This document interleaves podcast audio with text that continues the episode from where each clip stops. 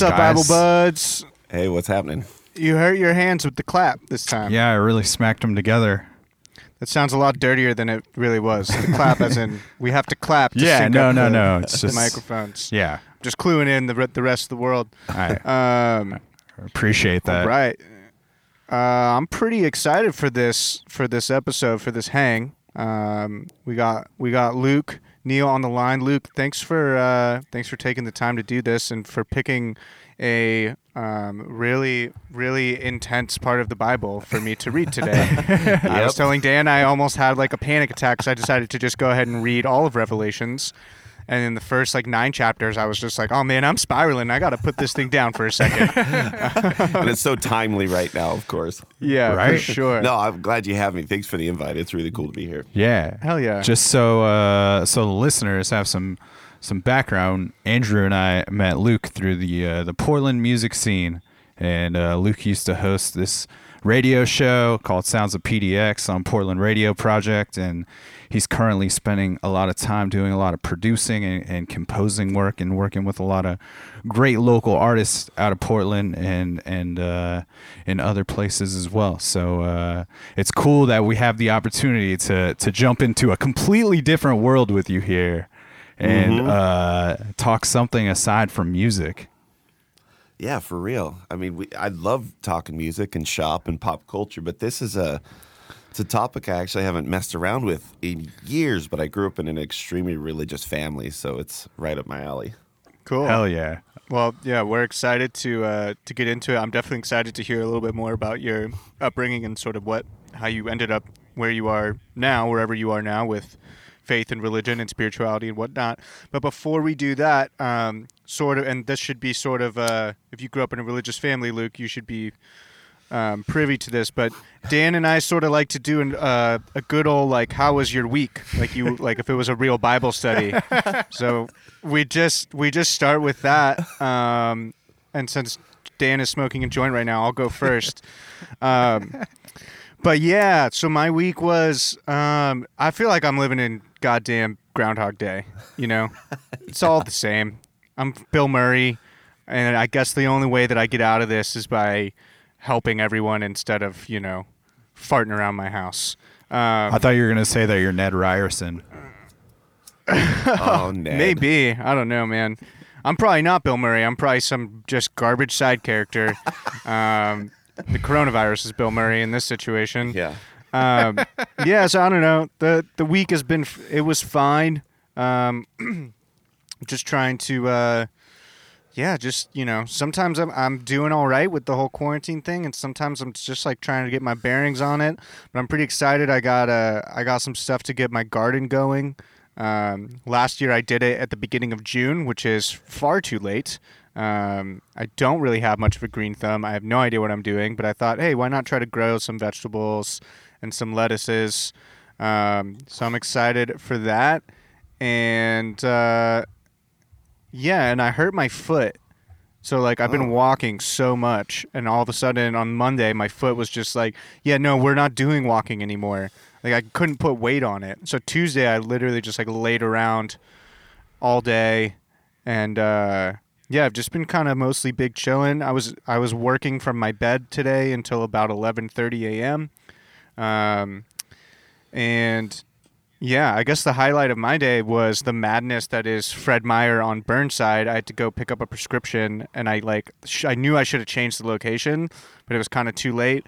And there's just motherfuckers in that Fred Meyer, no mask, no anything, just charging right at you, and you're like, Isn't that come on, like you can't even keep some distance. You're just it's it's a lot. So Yeah. um, yeah, y'all, you got to wear the mask because it it protects others. So you look like an extra dick if you're not wearing one because it's not even about you. It's about protecting other people. And if you're not going to wear a mask, at least just like give people some space. This lady literally backed me into a corner today in Fred Meyer and like breathed right in my face and I was like, "What are you doing?" Also, maybe avoid Fred Meyer on Burnside. That would be my that's my hot take. And uh, I would maybe recommend that regardless of a global pandemic. Um, you might just want to steer clear of that. So Yeah. that was Which one? my week. This the stadium Fred Meyer or East Side? Yeah, Stadium Fred Meyer. Yeah, that's a rough one. Yeah, go ahead and steer clear. Yeah, dude. I don't know, man. I just feel like you're kind of an asshole if you're not wearing a mask at this point. Like I'm definitely judging you if I'm inside. Oh, yeah, if I'm inside of a store with you and you're not wearing any facial protection, then uh, I'm pro- I'm probably uh, I'm I'm You're careless. yeah. I mean I'm You're careless and sloppy, I don't- and it shows. I don't see that it being that big of a deal if you're just like walking around outside. But No, no. But if you're in if you're in a store, for the sake of the workers there and the other patrons, you've got to be wearing a mask. yeah, I don't know, Yeah, man. this whole entire thing is an exercise in empathy. Yeah, for sure. You're Yeah. not doing it for you. You're doing it for other people. And the people who are saying fuck you to all that, it's like, man, this is, you need to be able to broaden your circle of empathy. I mean, that's- also, like, how hard is it to just put on the mat, like just a bandana, something? Yeah. It's really, Yeah. it's not hard. I have one in my car, and I just like pop that bad boy on if I'm going into the grocery store or whatever, and it's not that big of a deal. Though today, when I was walking around Fred Meyer, I, I have have allergies pretty bad, as lots do in Portland, um, and I just like I was at the point of the day where I was having some really gnarly like nasal drip, and I need I was wearing my mask and I needed to cough so bad, and I was just like I can't I can't do it. It's gonna freak someone out. I'm not. I won't do it, and I just walked around for like a solid four minutes, like needing to have the gnarliest mucus cough, like and and I had to wait until I got back to my car to do it. So. Yeah, what a week, right? holy hell. Uh, what's Let's yeah. what's going on over there at at uh, your home base of Track Eleven Studios, Luke? You know, pretty uh, fortunate. I've got some work to work on, so that's kind of continuous. I've been able to. Um, I've got a friend in Arizona that's a music lover. I've been planning uh, listening parties with him every week. We do this. You know, we'll just hop on FaceTime or whatever and share a Spotify playlist and go through. And uh, so I did that last night with my buddy Ben. You know, I'm with Andrew. It's like day to day, there's so many similarities. I'm at a point now where I'm like relying on either my little medicine caddy or my phone to tell me what day it is. It's like, For it's sure. Just man. Oh, yeah. Uh, but yeah, every every day's I've tried to establish a routine during all this. So meditation's been important for me recently, and uh, I'm quarantined here with my wife, and we get along great. So I have no complaints about my still married. Yeah, uh, it'll be It's great. 20 years in November. God damn. Cool. Yeah. It's gonna be there's gonna be quite a few divorces after this whole thing. There is. There's gonna be Yeah. a lot of divorces. For sure. If you're like quarantined right now with your significant other, I feel like this is where you really figure out if you're meant to be together or if you can tolerate Yeah. each other to a new level. Man, Dan Yeah. and I are both in like new relationships, and we're not necessarily quarantined with our partners, but you know, spending a lot of time with them. But yeah, I find that like I'm so grateful that I'm just ab- we're able to just do like nothing on the weekends, no plan, no agenda. It's just like yeah, we're gonna probably eat some food, go for a walk, watch some TV, listen to music, read books, like just whatever we're feeling, and it hasn't been a problem, hasn't been weird, so that's cool. Yeah, yeah, that's the best situation. Someone had posted online, they're like, I don't see a lot of the, oh, my dearest and my sweetheart's the best companion ever posts. Like, yeah, there's a lot of people quietly suffering right now. Yeah, I think so. yeah, man. It's uh it's an interesting time. Well, how about you, Daniel? Uh, How's, you know, are things shaking over there? I'm cruising, baby. I'm cruising. Uh, work is just this thing of it's still kind of unpredictable, and being short staffed every day just kind of means that you just kind of take it one day at a, at a time. As cliche as that is, it's kind of this catch up game every day, and when you get done, Man, you walk out of there and you're like, oh, we made it through another day, and tomorrow we get to try to play catch up all day again. And uh, dude, I thought you were gonna say something totally different when you were like, um, when you were like, you know, we're short staffed, so you just got to sort of take it. And you said one day at a time, and I thought you were just gonna be like, you just we're just taking it up the ass yeah, every day. pretty You much. just got to No, bend you over and just take it. Yeah.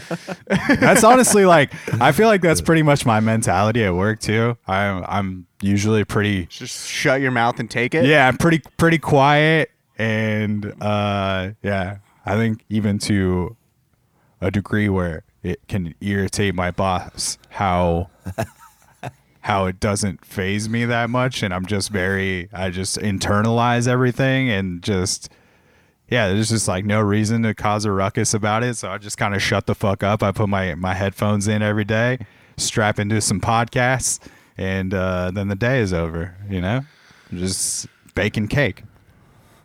Yeah. Groovy. Um, other than that, it's you know, all is all is fine. I have a place to go every day for work, so I, th- I feel like that that helps a bit. But it's uh, yeah, I'm bugging out, not doing doing some things. That's for sure. I'm I'm ready to uh, What? Uh, not have this same what- routine. This same routine every day, pretty much is is getting a little. Uh, Is that your much. is that your prayer request? Yes, my prayer request Is- is uh, if we could go ahead and uh, just get everybody healthy, so we can go start doing fun shit again.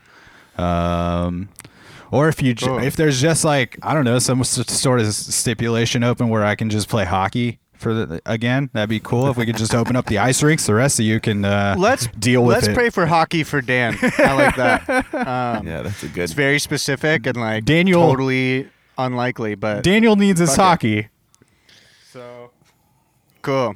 but yeah, that's what's good, baby. Sweet. I'm- well, uh, Luke, um, the way that we normally do this is, uh, you know, you can sort of talk about whatever you want related to your story with religion and growing up with it, and um, yeah, you can be as as brief or um, not brief.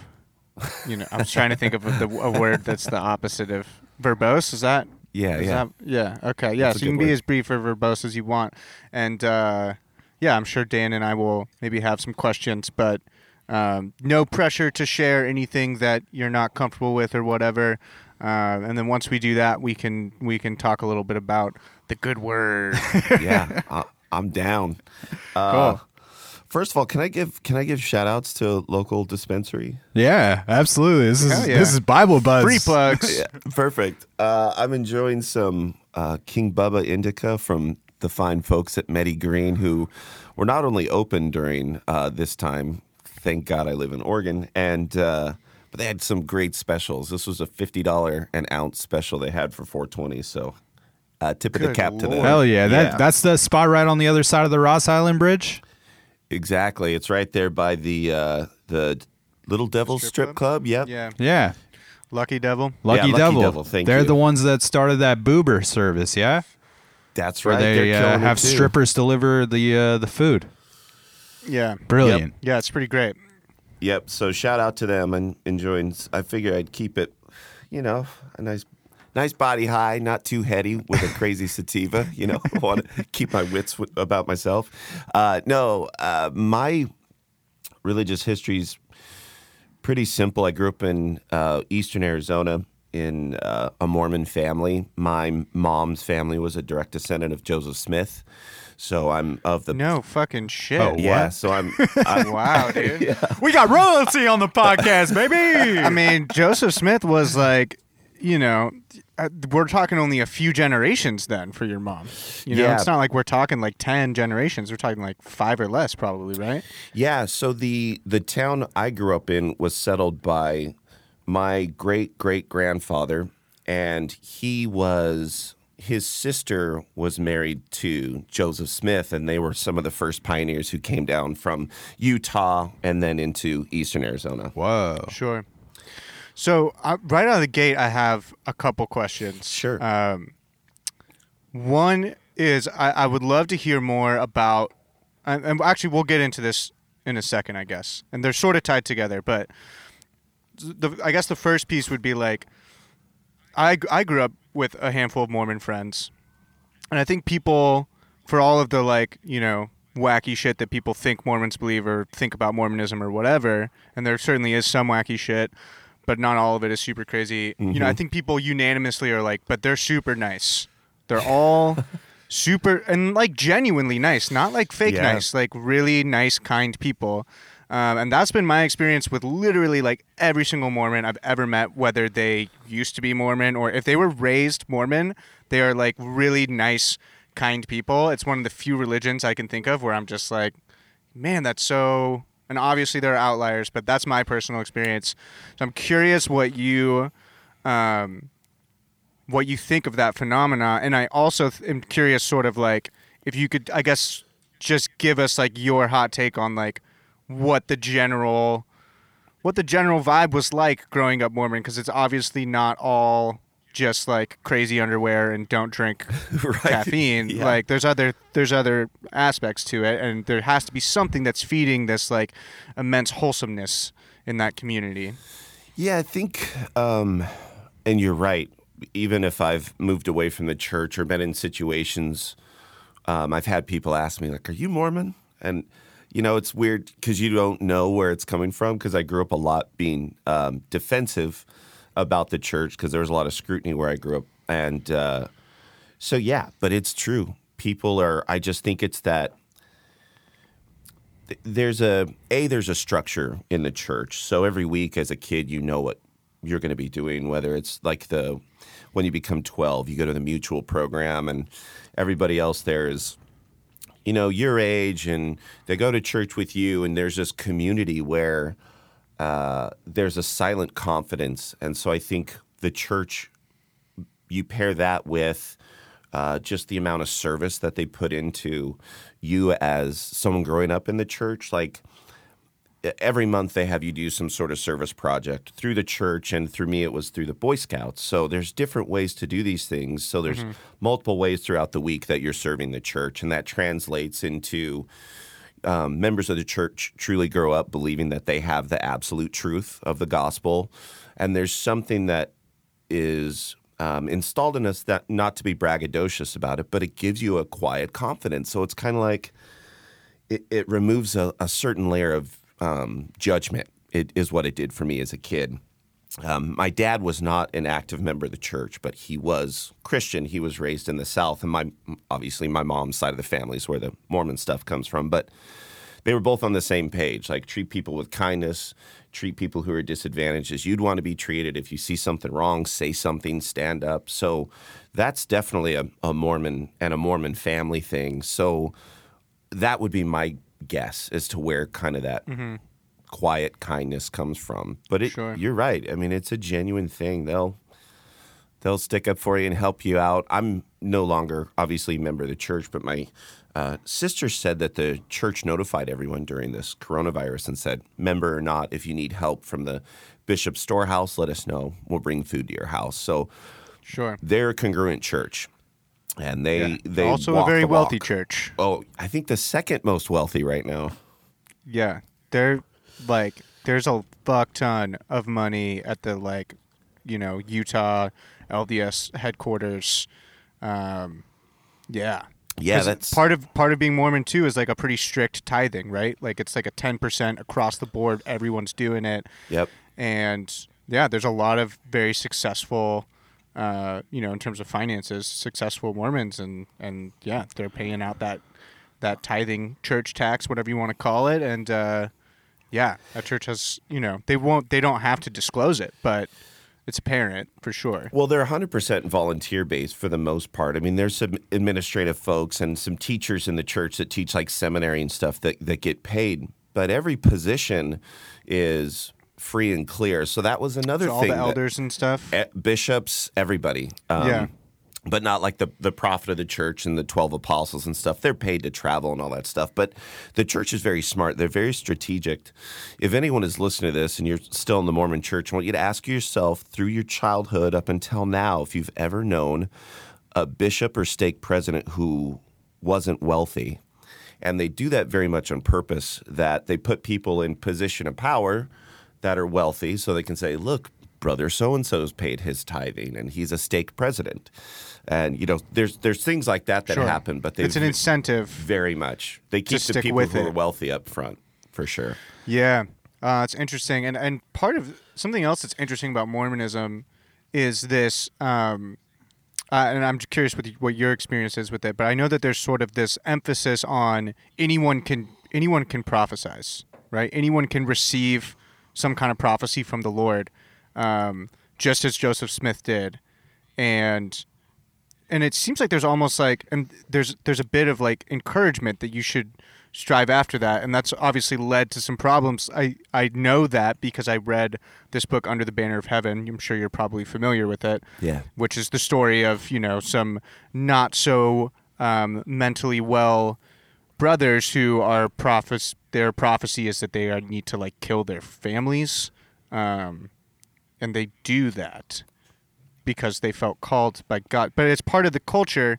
Um, uh, this prophecy thing. And I'm just like curious what your what your uh, experience was with that growing up. Yeah, I think that's also part of the hook growing up is there's a lot of mysticism in the church and as a kid it was very cool to me to think like there's actual magic you know what i mean or things that we could manipulate and being born in 79 and obsessed with star wars there was a lot of similarities drawn between the priesthood in the church and the force and the Sure. church openly taught that like yoda is quoted in like church magazines and stuff like that so The actual Book of Mormon. He's yeah. in there. Uh, Yes, he wrote the Book of Mormon, the last three books. No, um, It's the part on I'm so patience.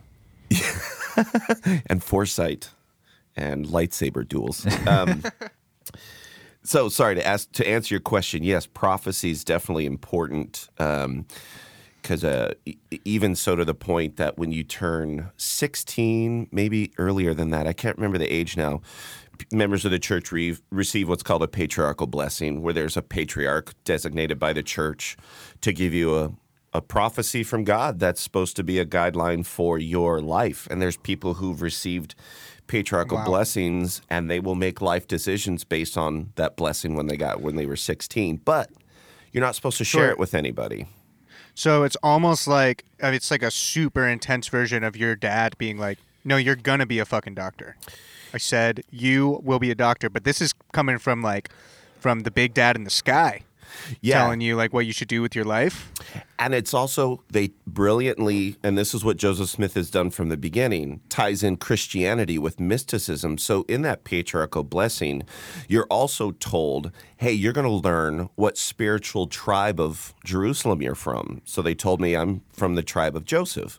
So you go back and you dig into the Old Testament, and you're supposed to have the blessings of that house of Israel through Oh, your wow. lineage. So there's a lot of, um, you know, people look for clues of where they're going to go on their mission. You know, the patriarch will Sure. say something and they'll speculate. So, but again, you're supposed to only share your patriarchal blessings with uh, obviously anyone who was there. Tradition, you usually take your parents, um, siblings if you're super close, but past that, you're only supposed to share your patriarchal blessing with um, your spouse and your kids and extremely close friends or family. Um, Wow. but you can receive personal revelation for yourself. However, unless you're a mouthpiece for the church or a bishop or a stake president or someone who's supposed to act on it, you're not supposed to act on it. So, yeah, there's a lot of trouble with that. It, when I was growing up, there was a lot of people who'd come to church every Sunday with weird dreams or theories and stuff that they bring Yeah. up, and that was very discouraged in a public setting. Sure. Yeah. Well, I just want to. It's interesting, and yeah, I guess you revelation would it would be a better term or the right term as opposed to like prophecy, right? Yes, yeah, That's what, and that's what it's called. Like Joseph Smith has all these the revelations of Joseph Smith. Mm-hmm. I just wanted to. uh There's this really great Joseph Campbell quote that I think ties so well into like mysticism and all of this, but it's just it's really short. It just says the myth is the public dream, and the dream is the private myth. Um, and yeah, it's sort of it's interesting to sort of like feel like you are tapped into something with that there's meaning um, behind all these little things that I remember when I was like a, you know super deep into Christianity in high school. I used to think that God talked to me through like symbols and metaphors in my life. Um, you know, like if I saw birds fly, so a certain type of bird flying ab- above me, like in a certain scenario, I'd be like, oh, that has like a very that's a very clear symbol for for something or whatever. Um, which is is yeah, there's some mysticism behind that as well, but yeah. Huh. Anyways, interesting. I'm just sort of on a tangent now, but I, it is very interesting to learn a little bit more, sort of about you know just the actual kind of experience of being raised Mormon, and to learn that there is so much, um, I guess, like uh, emphasis on your own like personal relationship to the divine. Yeah. Yeah, there's a lot of responsibility that they put on each member, especially the men, from the age you're 12 until traditionally 19, you have what's called the Aaronic priesthood, the priesthood of Aaron, which is talked about in the Bible. And then in the when you become 19 and traditionally go on your your mission or if you join the church after that, you'll probably just get the Melchizedek priesthood right away. But that's like the top level. So at the age of 19, you can receive all of the fullness of the blessings of the church. Um, I, I, take that back. Until you get married, um, you can do all the all the temple ceremonies except for that one for yourself. So once you're married and you have the Melchizedek priesthood, that's it. You know everything that the prophet of the church knows other than what they believe he's hearing from God directly. So mm-hmm. there is an early empowerment. And when you go through the temple for the first time, you receive your garments. So they immediately put you in a position of feeling guilty if you're going to leave. And that's eventually what ended up happening with me. I, I got married. Uh, my wife and I have had a civil wedding because her mom was a contemporary Christian, was not having us uh, doing a Mormon wedding. So we waited a year, went through the temple. We, but you were still a Mormon when you got married? Yes. So my bishop did the ceremony and we had a civil wedding. So just like a traditional sure. wedding. So we believed we were married, but not for time and all eternity, which is what you promise in the temple. Uh, sure. but shortly after that, I was probably only active for three or four years in the church. And then when I was leaving the church, I was faced with the dilemma of being the only member of my church or my family to ever leave the church. So oh, that eternal chain that they build in the temple to make you a family forever, here I was faced with breaking it and being selfish and having all those feelings I was Dang, raised with. And they're like putting yeah, that w- they're putting that weight on you, like telling you oh, that yeah. that you're breaking the chain to God and heaven. To God damn. Yeah, our family from Joseph Smith until now, you're going to be the first one to break the seal. So, like being raised with that close of a connection to Joseph Smith and your family, was there an additional weight to that too? Or like, was it pretty militant when you were growing up as far as the religion? You know, my mom is incredible and always super level headed. My dad was a Marine and a cop and worked full time at a paper mill, like just the hardest working guy. And so he only went to church with us maybe once or twice a year, unless we had like a primary thing as kids or spoke in church but he was very much like, we're going to live a Mormon lifestyle. I'm just going to drink coffee out of my shop. You know what I mean? Everything else right. he was cool with. My mom, that was her concession. Um, but he was incredible. I mean, he was really cool about it. So he wasn't super militant, but he made sure we, we went to church. I mean, bless my mom. She drug five kids to church for however many years and really never complained. Is is still active in the church. She has a temple calling. Um, She's gone on a mission after my dad passed away, and it's just like has no judgments against me. I've talked to her about my process, wow. but she hasn't been the one that's that's been judgmental. I had because yeah, I mean, I know a lot of ex Mormons that like they're out, they're out of the family, mm.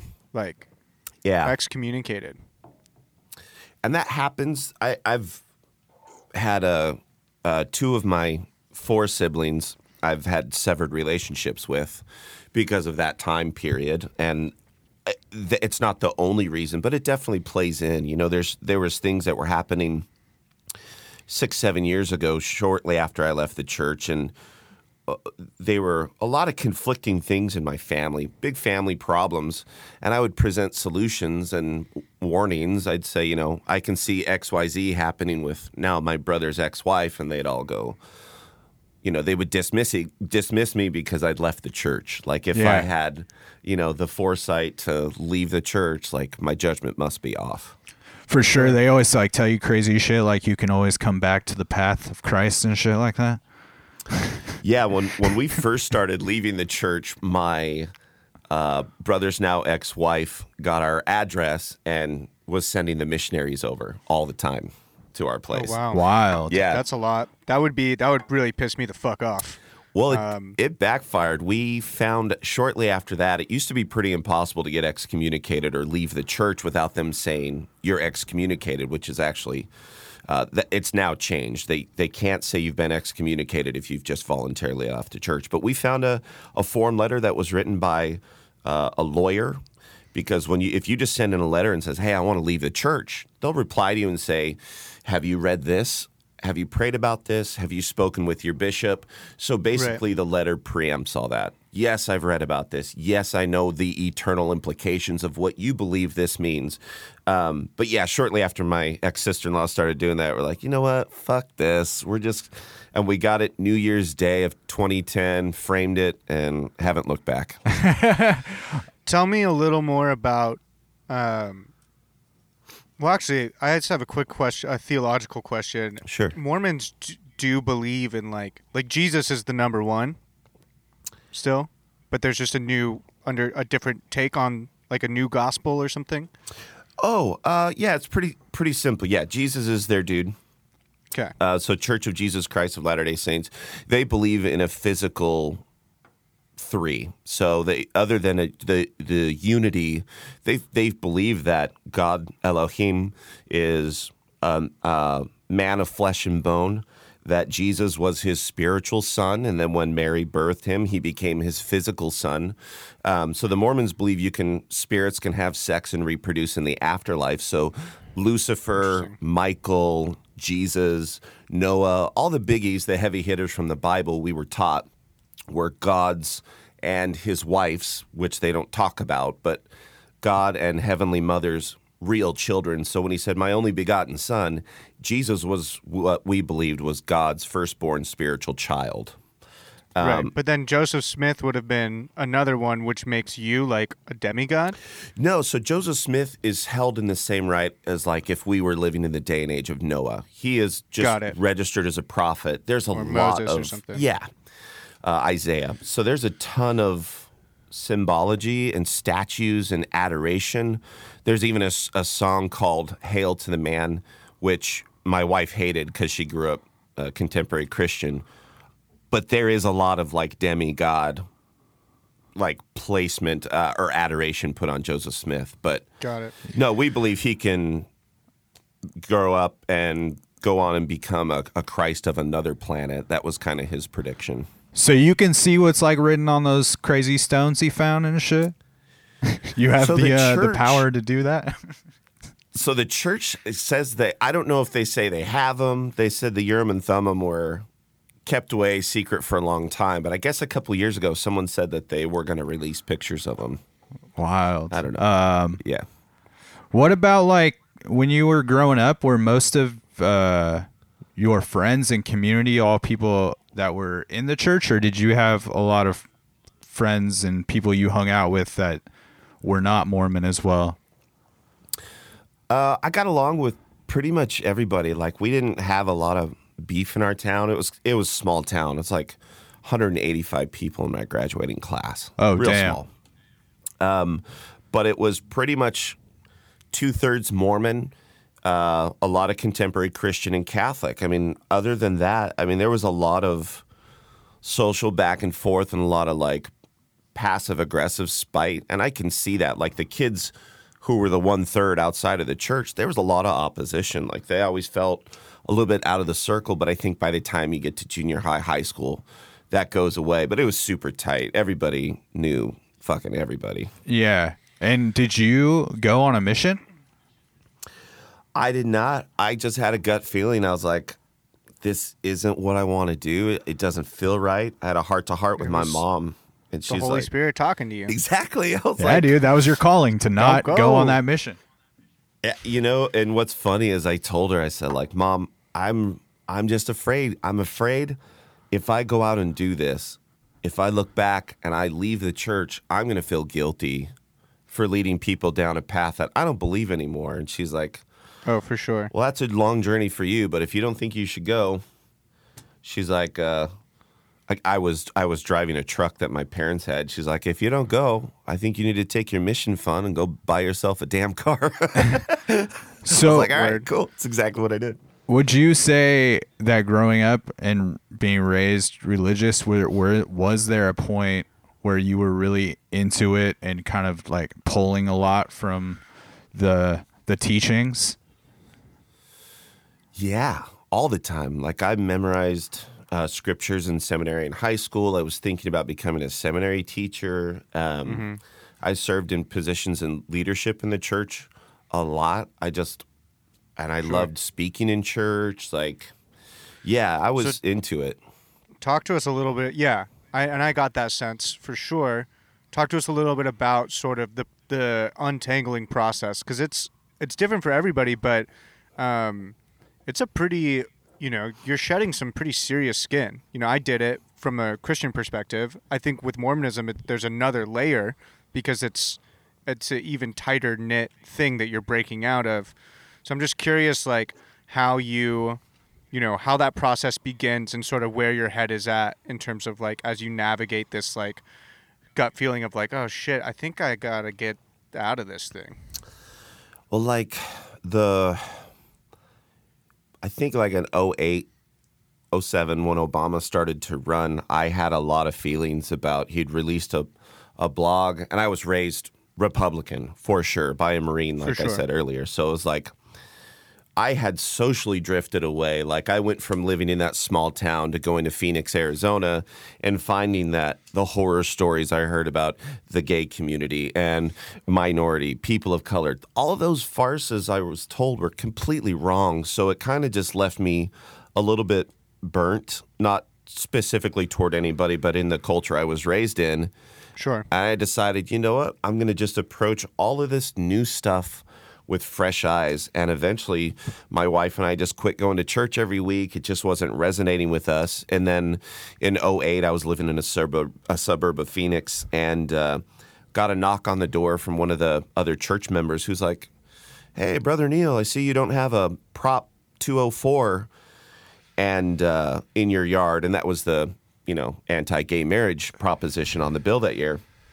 And so I actually have some really close friends who are gay, and they would like to have the same benefits as you. And then it just spread like wildfire. It, it turned into a really bad situation in that neighborhood. My sister-in-law started turning on us. Uh, people were putting those signs in our yard, and I was just like, you know what, fuck this. And it's the that's the same month. It was August of oh, uh, I think it was 08 when uh, the the I forget the name of the documentary, but Prop 8 in California, the church was funneling $50,000 a day into Prop 8 throughout the month of August. And of course, we didn't know this at the time, but something didn't feel right with the church. And I kind of told Sarah, I said, I can't align myself with this group anymore.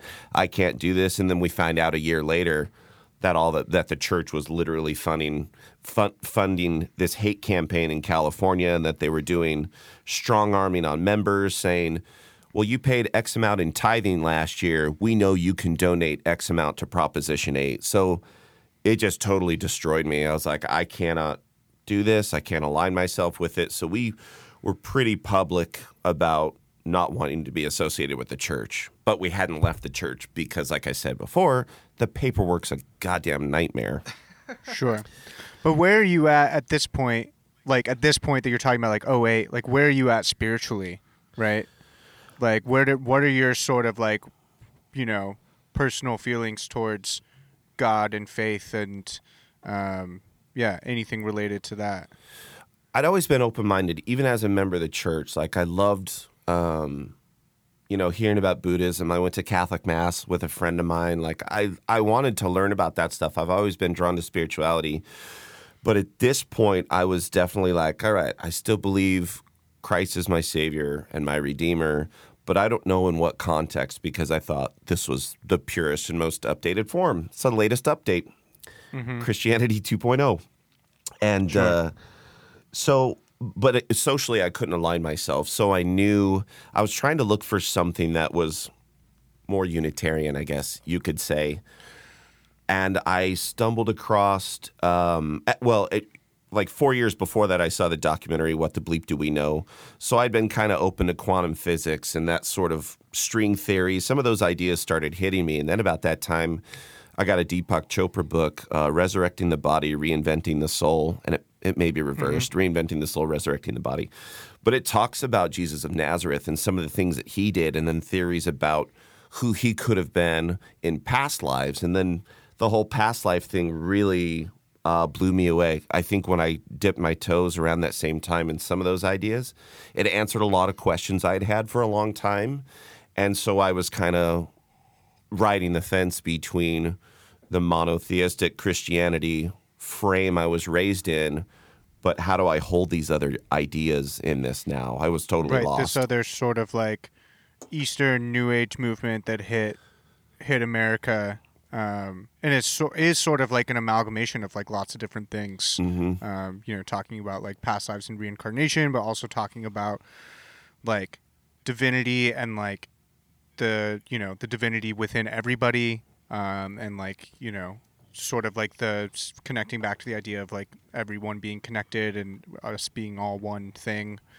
Um, Huh. Yeah, interesting. I I feel like I also, you know, I went through all kinds of stuff. Like I I definitely when I was like, "Ah, I don't think I I don't think I identify as a Christian anymore, but I definitely like was l- desperately looking for other things to cling on to. Not saying that that's what you were doing, but for me, oh, it was. you know, I went through lots of different stuff where I was just like, oh, okay, yeah, and and and not like this is definitely it, but I was definitely like craving any other point of view uh, related to spirituality and just sort of soaking that all in. I definitely didn't go the route of like, all right, I'm just like an atheist, atheist now, and I'll just do whatever the fuck I want. right. Never think about this again. Yeah, I think there's two peop- two two groups of folks who leave the LDS Church. There's one who do it for social reasons, and that's probably the, the most common. You know, brother so and so at softball league did whatever, as or even you know, brother so and so has been fucking my wife for five years, and they leave the church, right? They don't really explore the side of questioning the spirituality, and then I think there's a smaller group of people who leave the church for theological reasons, and those are the hardest to get back. Like I've talked to missionaries who are like, "Well, we saw that, you know, this, this, and that," and it's like, man, I know everything you're talking about. I used to back Right. up your arguments. There's nothing you can say from a theological standpoint to get me to come back. Um, sure. But yeah, at that time, I was like you, man, exactly clinging on, trying to figure out because I had been raised with the the confidence that I had the truth. I had this feeling that there was a truth, and I searched Sure. for that. Um, Yeah, yeah. dug around with the Freemasons for a while, Okay. and that was a crazy. yeah.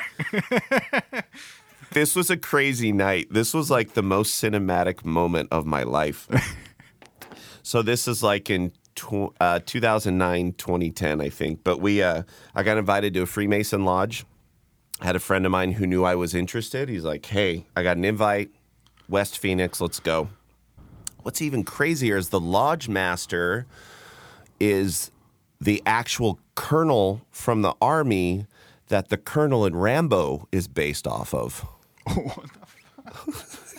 Word. and his name was John in real life, and he was, and that's why they named John J. Rambo uh, John. So Hell I'd read up on this guy before we go out there. I was like, I loved Rambo as a kid, so I was thinking, oh, this would be so cool to meet this guy. But I was really into, um, started getting into symbology a little bit before this. There's a lot of that in Mormonism. I started getting into just all these different ideas that it kind of felt like this 2,000 year old fraternity might be onto something. So, walk into the hall, and they're like, hey, you want to check out? Oh, you hear my wife. Sorry, that's her in the background banging a pot and pan at 7 p.m. for all the first line workers. So, sorry yeah. about that. no um, worries. So yeah, we walk in. I knew I was going to meet some of the lodge members and just kind of talk to them. It's like a, an initiatory night.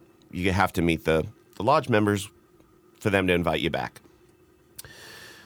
So they said before we start dinner, do you want to go into the ceremony room? And in the LDS church, that's a big deal. Like you don't just take visitors into a ceremony room. They do do No, they never. Yeah. they'll do like uh, tours of the temple, but they don't open that part of the temple on the tour. Right. I shit you not. I walked in and I've never had a more like sober out of body experience in my life. From the way the chairs were arranged in the room to what was on the floor, the orientation of the walls. Yeah, it's some like magic with a K, right? Yeah, I mean, there's know? there's so many symbols. old school. I was just like, and John comes up, the lodge master, and he goes, "You're LDS, aren't you?" I said, You just see it in your eyes. Yeah, he said, I've I've seen this look a, a lot of times. and so I'm sitting there faced with is the Mormon church that was founded, you know, 200 some odd years ago at this time, a true reestablishment? Or did Joseph Smith rip off this 2,000 year old fraternity and weave in some Christianity with it? And that's exactly, I did research shortly after this, and that's exactly what happened. So, sure. yeah, the lodge master knew exactly what I was looking at. That moment was for sure the the fuck off. I we I went and had frozen yogurt after that with the folks we were with. I met my wife, told her on the way home, and she's like, "I'm so glad you said that. I'm ready to just leave all of that shit behind." So that was an, it's another reason we're approaching 20 years is we've been on the Yeah, same Yeah, you guys had this incredible journey together, Yeah. which is just mind blowing and so beautiful that you got to do that with this person that you love and with a true life partner. Because for me, I was going through this around, you know, age of like 2021 and was felt pretty alone in it, you know. It was sort of just me and I didn't feel like it took me a while to find other ex-members of the of Christianity who weren't just like militant atheists who were still sort of playing with spiritual ideas and um, had an open mind towards I don't know some form of divinity out there, some form of God maybe. yeah. Um, but yeah, I think that that's incredible that like you got to go on this this unbelievable transformation with with your wife. even more so, she was raised contemporary Christian. One of the things her mother raised her believing was she'd say verbatim, Sarah, no matter what you do, don't ever go through the Mormon temple ceremony. And here she was. Sarah got married to me when I was 21, she was 19. Uh, a few short months after that, Sarah gets baptized secretly in town because we knew her mom would freak out, which she found out that night, freaked out. We had a severed relationship with Sarah's mom for a while. Sure. And at that time, we went through the temple. And so here's Sarah on this journey of, you know, for me, it was normal. It was something I had looked forward to my entire life. However, we get outside the temple and she just breaks down in tears because she realizes I either did the best thing for myself ever or going back to her roots, a fear mechanism. She went back to, oh my God, I could have just damned myself forever. Right. Fuck man, so Tough- intense tough how much journey. the how much the fear plays into all of this when it gets to those extreme levels. Uh, and my brother also- could tell some. Yeah, go ahead. Sorry. Oh no, um, I just think it's also interesting, like Andrew talking about.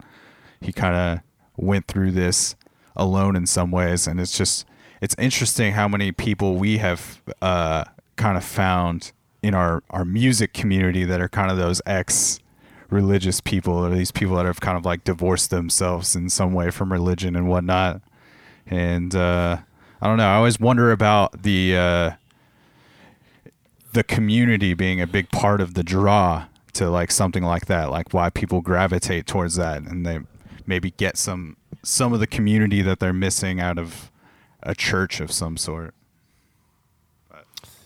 Yeah, music and religion. I can't think of anything else that brings the masses together. You know, I mean, music festivals and Easter St. Peter's Square, they both look the same from the sky. yeah Right. for sure absolutely and i would i would say the uh, a lot of people hold their records uh, in the same high regards as some hold their scriptures so. Or just the experience of, of going to a concert with a lot of people you know especially if it's if it's music that's um, I, I guess like a little more ethereal not necessarily religious but does sort of like evoke emotions the same way that like you know worship music does and it's designed to and even something like i'm even just thinking of something like like take like alt j for example. Um, great songs like really really solid interesting pop music. And like yeah people have or like bon iver. Like people go to those concerts and in this group setting in this communal setting like they have a, a profound religious experience. And that's maybe not the way that they would that's not what they would call it but it is it is the experience that I had growing up. Like I know that experience because I had it so much growing up in church, and there's a ton of overlap with like that communal experience with a bunch of people that you don't know, but you're all sort of in awe of this same thing and having this like same you know emotional experience. And yeah, it's interesting. Music is just a, a super powerful tool in that way. Well, and in that right, then Andrew, you're a you're a preacher. Like you've had sermons on stage, you've had strangers join into this unspoken thing. So yeah, you've you've spread your gospel. Uh, yeah, maybe. Yeah, dude. I don't know. I don't know how I feel about that, but No, I, I like I like the idea of like when you go to a show and like that that band leader being the person like giving the homily for the evening. Yep. You know, it's uh it's cool. Um, so like during your your untethering experience and you kind of like checking into all these different spiritual realms and whatnot is there ever a point where you kind of get to just like a fuck god situation where you kind of just like abandon all of it and get into that type of situation because you obviously i would assume somebody that mentioned doing uh, some meditation earlier in this podcast is not somebody that is uh, not spiritual so yeah, I was never I never got jaded. You know, I I just kind of felt like because I found my release through the theology side of it from for leaving the church, I was never I never faulted anyone for staying in the church. I never even faulted my siblings for looking at me the way that they did. But I so yeah, you y- sort of had like a 10,000 foot view where you're just like, I get it. I get it. Like, I hear you. Yeah. Yeah, and that- it's funny you say that. I was reading um, a book at the time by Richard Bach, and uh, it's a story about him and his wife in different iterations, uh, uh, in different dimensions, in different scenarios, going through different challenges. And one of the the chapters is that ten thousand foot view, being able to really step back. Um, and I think at that time, because I latched onto the idea of reincarnation so much, I fell into um, some reading about soul groups and soul progression. So it even got me to the point where I'm like, as much shit as my dad, who I understand as a loving man, as much shit as he talks about my president, and I think he's poisoned by Fox News, he's just not there yet. And it may not be in this lifetime. But the Yeah, best he hasn't thing. gotten in line yet, baby. Yeah, it's like, what can I do to serve him to at least, and I'm not just saying my dad specifically, but it gave me at that point, like, all right, I could really go off and destroy my siblings theologically. I don't want to Bible bash. I'm just going to be better than that. I'm going to be the best person I can be and show them that leaving the church didn't fuck up my life. Yeah, which is so interesting because it's like that's what Jesus taught. Jesus taught being the city on the hill. Jesus taught being the salt of the earth. You know, Jesus taught the importance of like um, doing things not to be seen, but just because it's the right fucking thing to do, and that people will have an an encounter with God through your um, through your actions only if you're approaching it in like the holiest of ways, which is sort of what you're talking about, which is just like I'm just gonna do I'm just gonna do the best I can to be like a solid person that's true to myself. You Yeah. know? Yeah As a result of like that time period, uh, the only tattoo I still have is a congruent symbol, and that was like my branding and and moving forward. Because I would had worn the the brand of the church for so long, ever since I had the garments. I think that may have been a like a, a replacement mechanism for me to be like, all right, I'm going to Sure. brand myself with something else that I can see on the daily. But it is just that, so it, it can evolve. I consider myself. I don't know. I definitely believe there is something um, out there, but I wouldn't call myself agnostic. But if I do end up becoming a Zen Buddhist or uh, a, a strict Stoic, I can still be congruent in those things, which is why I thought that would be the the reminder for me moving on. That's my religion moving forward. Cool. Can you um, will you just expand on that like a little bit? Yeah, living congruently um, is the idea of there's a lot of compartmentalization in the religious world um, and justification throughout history through religion has caused just so much harm. So it is. If you're a bishop or a pastor on Sunday, you better be that, you know, every other day of the week. So if you you know, are a Christian, but you happen to work somewhere that doesn't align with your views, or if you're a you know, Satanist and you work somewhere that doesn't align with your views, change those things. If you compartmentalize your life, you're going to be out of sync with yourself. It's from whatever you consume mentally, physically, the people you're around. If you can align those things with your truest self, that's when you'll be happy. And I, I truly believe that after a while, if you ignore those things, the universe steps in and wrecks some shit so you can have Sure. some perspective. We've talked about that a lot, I think, on this podcast leading up to this episode. It's just like th- that the truth will continue to show itself, and sometimes it might show itself in like a fucked up way for you to uh, to understand it. yeah, I think a lot of times for people to have that encounter with the truth, so to speak, or that encounter with like who they their truest self, it requires uh, immense tragedy. And you know, one of my favorite like spiritual thinkers uh, is Richard Rohr, and he's adamant about like you don't enter into the mature like stage of spirituality until you have like encountered some form of serious tragedy. And i think that that can be the trauma of like leaving you know breaking open a worldview and leaving a religion. Like it, it could be that but um, I, I tend to agree with that um, that i think it's it's really rare that you find people that are um, I guess living congruently um, that have never, yeah, never encountered the universe sort of like taking a crack at them at some point, like you were sort of like mentioning. Yeah, I mean it's it's part of the rebuilding process. This spiritual awakening isn't a fun thing. It's a it's a tough process to go through. These ideas that are introduced to you, they're challenging, and I think that Sure. the more you challenge yourself, or you know, get out of that original echo chamber, you know, there's something to it. Again, that's why I think that people can be raised in a family by the same people, and you know, my my oldest sister is drastically different than I am. There's siblings I have that live by a lot of fear, and some others don't. And I just think that has to do with spiritual progression. Um, you know, the kid who wants to get out of Nebraska and get to L.A. or New York, it's probably because they may have been there before. They're more spiritually advanced and they see what's going on around them. So I think there's a lot of those elements of like, you know, spiritual understanding. That's what I've I found. Again, it, it for me it helps me be more understanding and empathetic of people. And if there's a proud boy rolling down Portland, it's very easy for me to be pissed off at that person. I definitely don't agree with that person, but I also don't know where their soul's at. They could be extremely young uh, spirit that lives by fear, and that's all they know. So Yeah, it's like this idea too that you can you can you can still have love and compassion for people that you don't agree with or don't you know and don't care for what they think.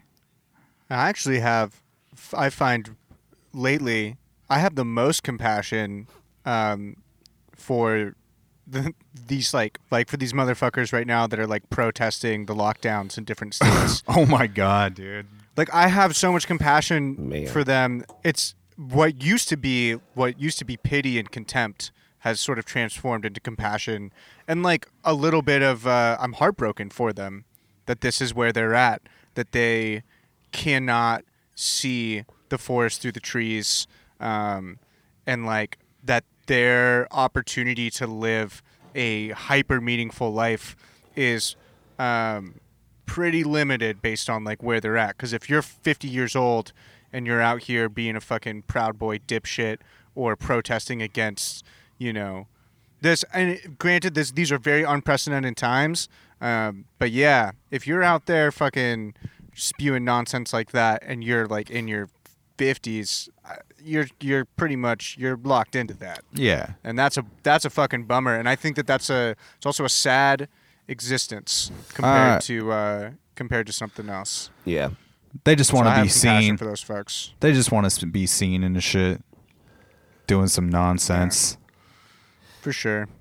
Yeah, I also think it's one of those uh, events that we shouldn't be surprised. You know, you look at you, you've got people based on pride that have dug their heels in on so many different things, uh, especially science driven. You look at climate change, and there's people who haven't seen the change in their climate in you know, but there's other people who are being impacted by climate change, and it goes back to Right. that empathy. Just because you're not a victim of something doesn't mean it's not happening, uh, and it's just an exercise in selfishness. Again, I, I understand the, the frustration. I understand people being afraid and wanting to reopen the economy, but at what cost? I would rather not have that on my conscience. I, like Dan and I spoke a couple weeks ago about this. I want nothing more than to be shoulder to shoulder at the Doug Fir with everybody.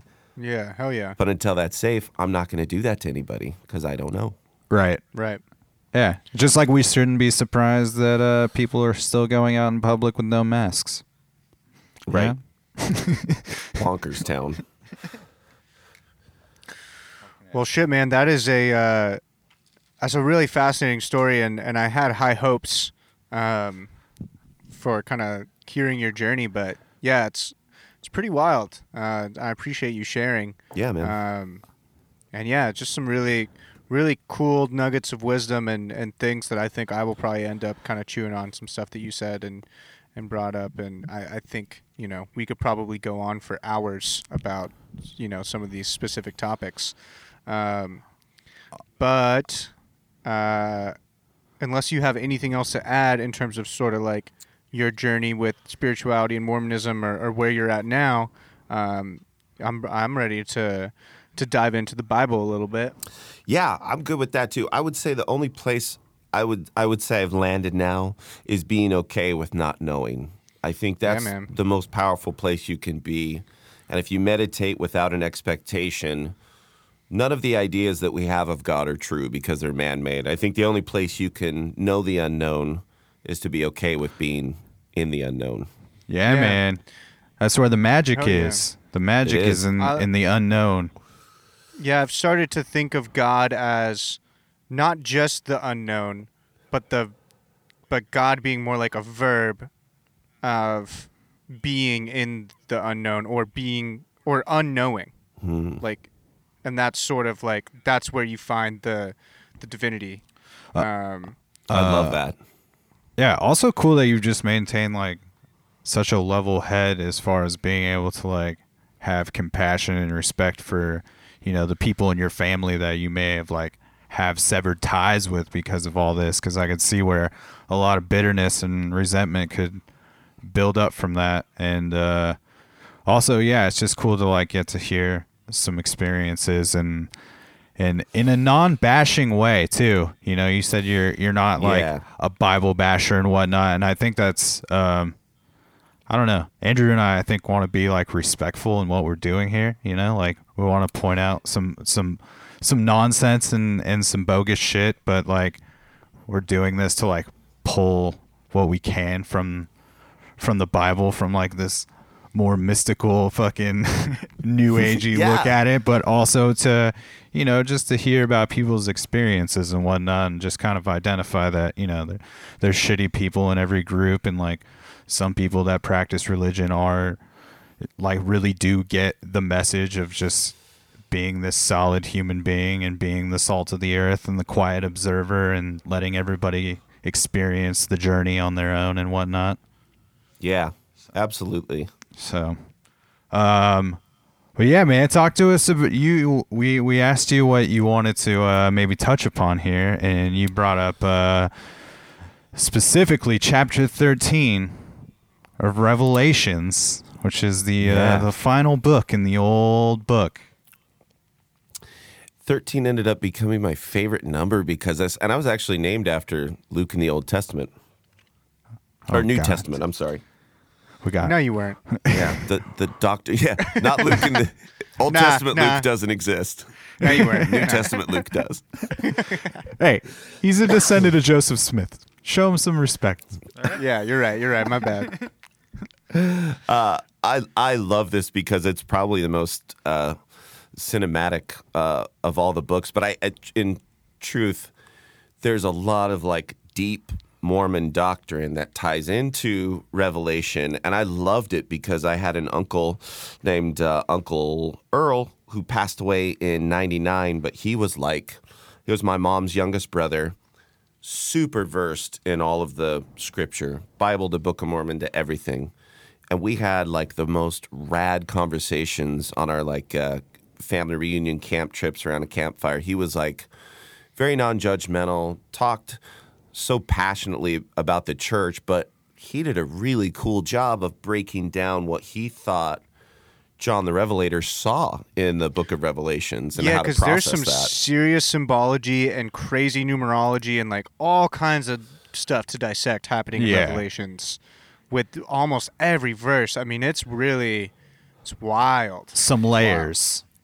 Yeah, as far as like content of what independent researchers and YouTubers and whoever else has put together, I would say theories and breakdown of Revelation is second only to content for pornography. There is a shit ton of it. Yeah, I bet. What's so interesting to me, going back to that Joseph Campbell quote, um, which was just pull it up word for it. the the myth is the public dream, and the dream is the private myth. Um, there is a piece of me that reads this that is sort of like, "Hey, man, you're pushing your private myth into the public sphere. Like this might have been your own." Like these symbols might have only been really pertinent to like you as a person Right.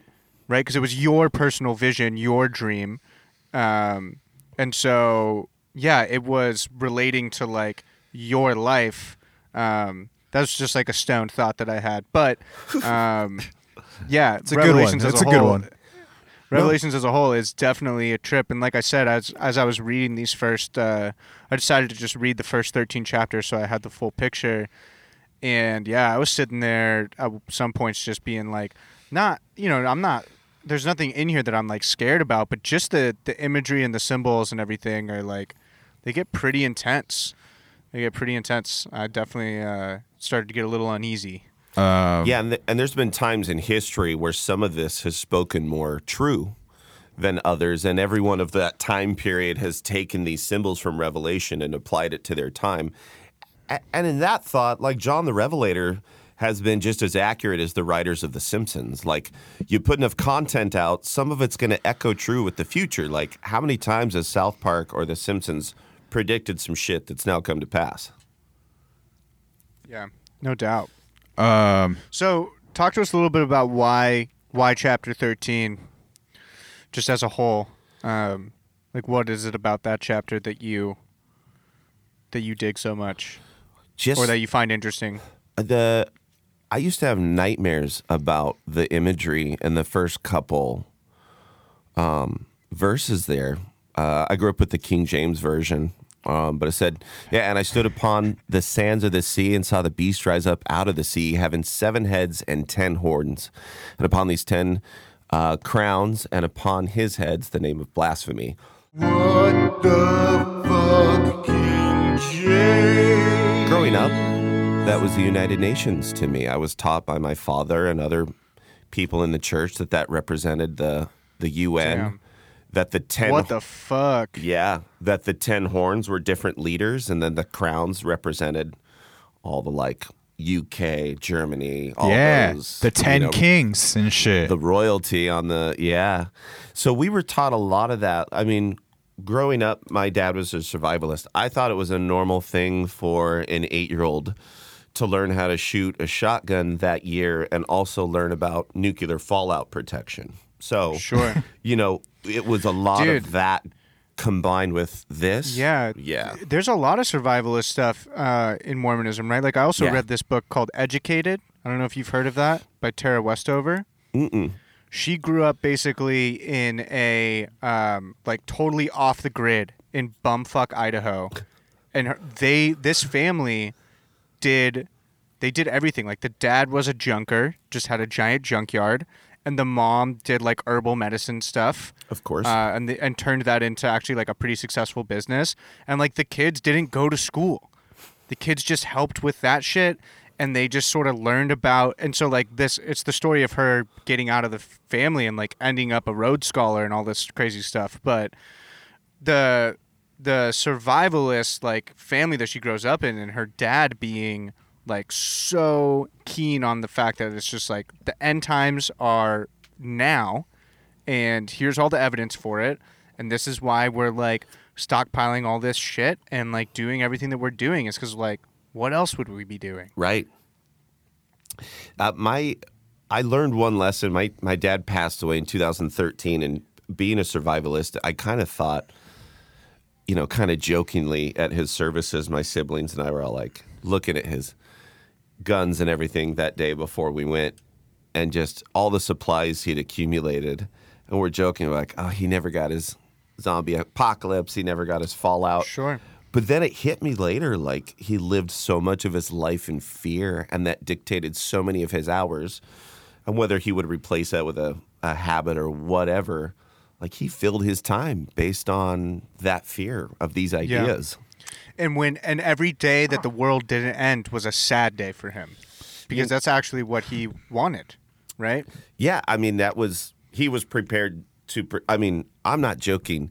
We had 50 gallon barrel drums that were full of supplies buried at in locations out in the desert between our town and other towns. Like we knew where we could go whoa. hit supply runs, like type stuff. Wow. Bro, your dad would have been so fucking hyped right now. He would have just been Oh. like, "You see, this is what we were preparing for.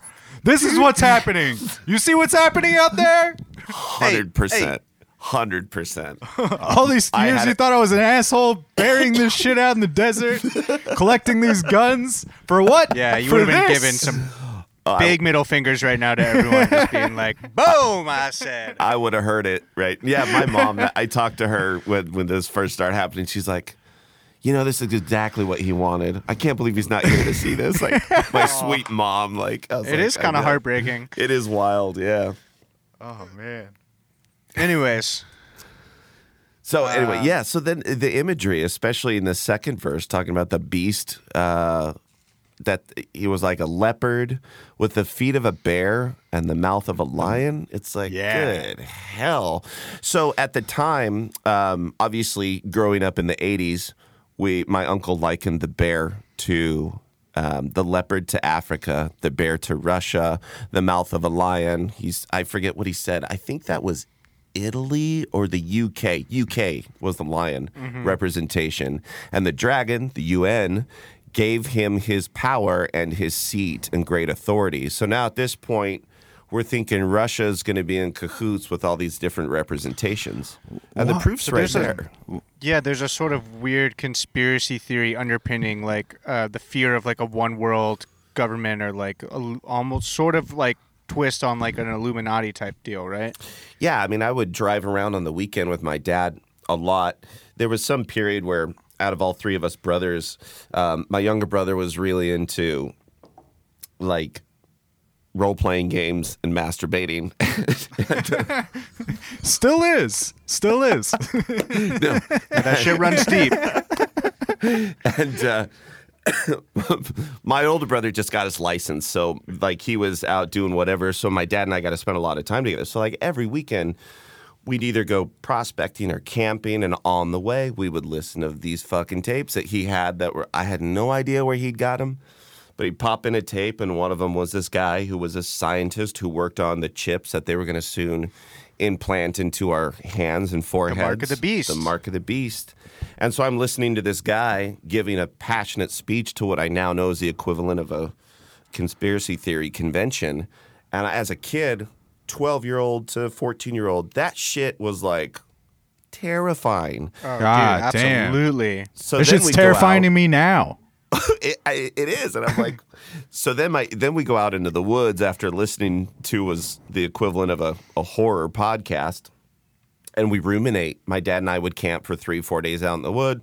He would teach me how to do, you know, make survival wicks and shelter and all these different things, and it was fueled by us getting amped up on this shit and talking about conspiracy theories that were clearly taking place, and John the Revelator warned us. Yeah. Damn. Did you uh did you enjoy that stuff that he was like trying to teach you at that time? All the survival shit?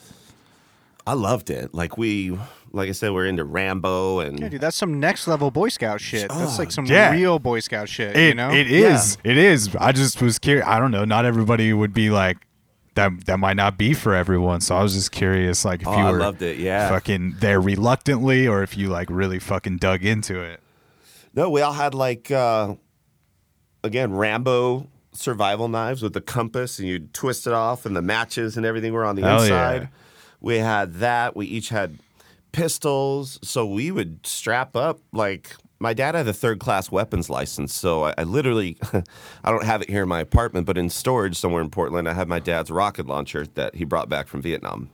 So Hey. yeah, it's uh, so I grew up with that type of shit. So like, Fuck yeah. yeah, we were strapped up. Take over the government type shit. Yeah, I mean, there was talk of militia. My dad was on um, the SWAT team, so all those guys would kind of, but it was never like crazy shit. Like they were all ex-marine, ex-army cats, but Right, but after a couple whiskeys, you might be like, "We could though, we could, we could rocket launch the White House if we really fucking wanted to." this is why it wasn't scary. They're a bunch of Mormon militia guys. They don't drink. Oh, word. So yeah, they were all a bunch of sober cats who would talk about the Bible and conspiracy theories, and it was safe for me to, to be around. Like it, it was the Right. perfect You storm. didn't- yeah. You didn't have to worry Jimbo about- wasn't getting all sauced up, fucking With a loaded gun. crazy nonsense. Exactly. Talking about the hooker he buried in the desert. Some righteous gemstone shit, dude. yeah, exactly. Hell yeah. Damn, that's fucking. I can't imagine being like having that type of stuff put in my head at that age of just as far as you like hit, you know, listen to those tapes of just some Yes. conspiracy theory, take down the government type, you know, be prepared for the the end times. Oh, even worse, I remember when uh, Terminator 2 came out on VHS. My dad specifically sat us. I mean, he would bring home like Predator and Alien. So I grew up watching like crazy, the cool action sci fi. But he sat us down like it was gospel to watch Terminator 2 and the scene where the, the nuke goes off and, you know, everyone gets burnt to a crisp. He's like, that's what a nuclear bomb would do. And I'm like, as a kid, your dad intentionally sits you down to watch this thing. You're Yeah. just like, Yeah. oh my God, I got to get ready for this. And then it was shortly after that, I had vivid um, dreams of jumping on a trampoline in my backyard and being able to see over the house to the western horizon and see an A bomb go off and like have to Oh shit, like run and scatter and go get our shit. Yeah, it The was fucking rapture. dude. yeah, Just yeah, as a totally as a quick aside, I just think I gotta say, not to glob your knob too much here, Luke, but it's such a uh, it's such a testament to your spirit that you were like filled with all of this crazy stuff, the survivalist stuff, the Mormon stuff, whatever, and that like you have found your way to where you are now because.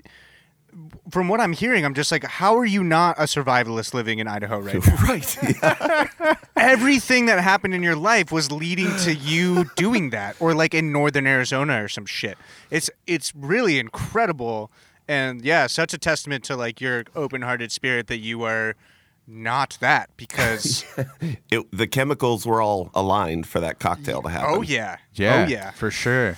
That's actually my. Uh, he, he he's definitely not uh, a weirdo like this, but that's it. Kind of happened to my little brother. He went on to do counterintelligence for the military. He's now ex-military, living in rural Utah. Like, definitely into conspiracy theories. Was at Gitmo for a while as a security um, agent, and like crazy dude the- ass stories. The conspiracy theories are so fun, especially if you are religious or ex-religious, Uh-huh. because like going back to this idea of like I have a I have a monopoly on like the secret truth, and that's what the conspiracy theory gives you. Yeah. it gives you this sense, this quiet confidence of like all you fucking dummies around me, you don't know, you don't know what I know, but I know what's really going on here, and I think it's like yeah. It's dangerous territory, but Totally. that's ultimately the allure. Yeah. It is.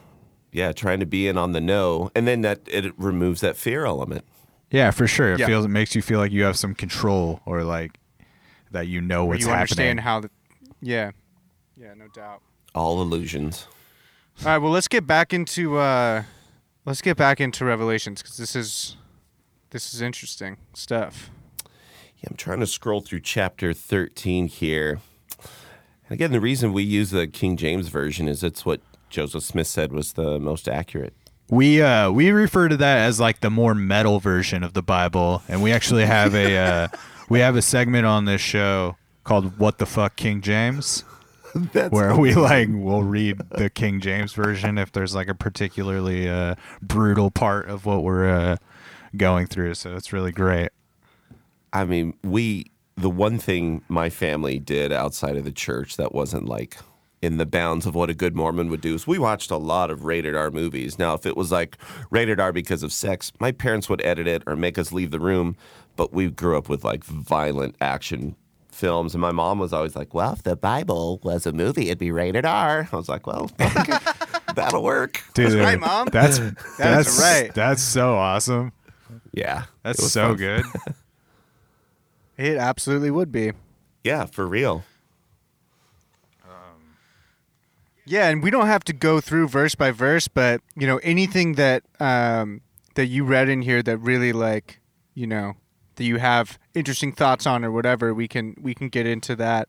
Um, Yeah, Yeah. Part of Revelation that I think was interesting is um, some of the quiet confidence as a member of the church is we know that this isn't the end. So there's additional scripture that tells of what happens after. So we believed in the church that everything that happened up to Revelation was absolutely true, but there would be more after that. That the judgment that's described of in Revelation, the heaven, the hell, is kind of the holding room, the the the Catholic, you know, equivalent of the Catholic um, purgatory. Purgatory, thank you.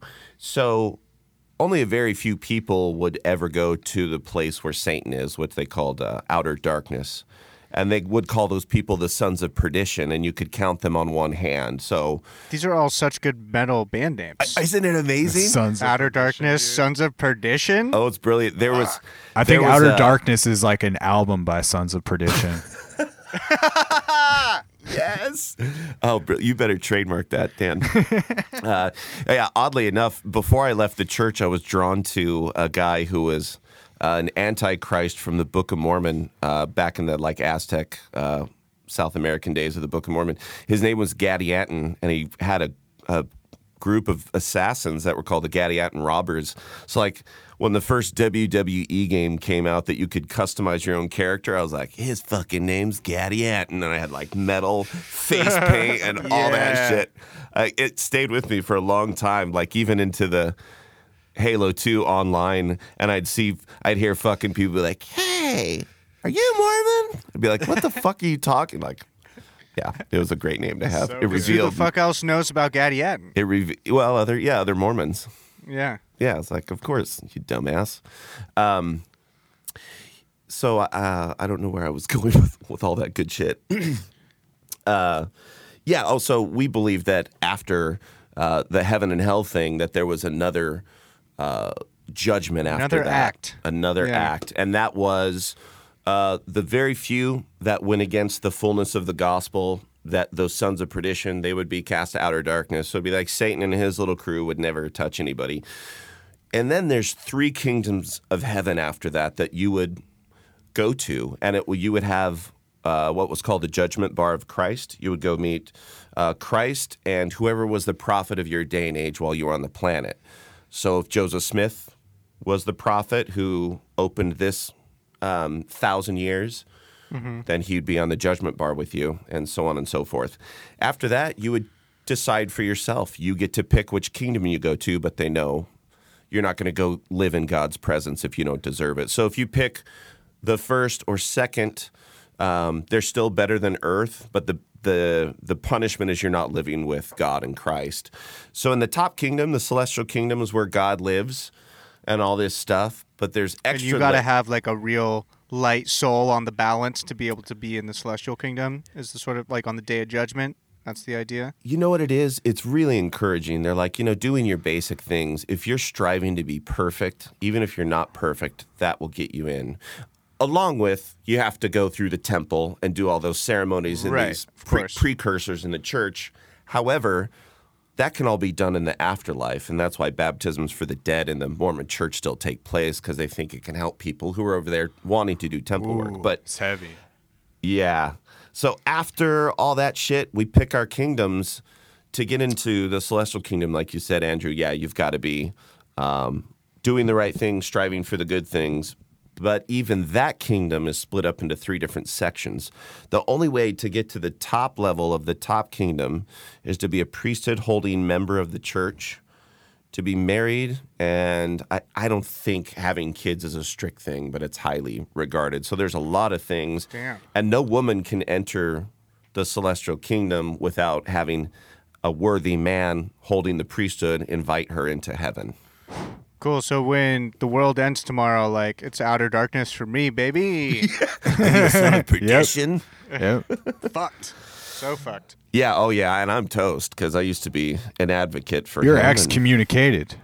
Oh, I'm yeah, I'm super fucked. That's uh, yeah, that's a lot of levels to the levels with that It's cr- situation.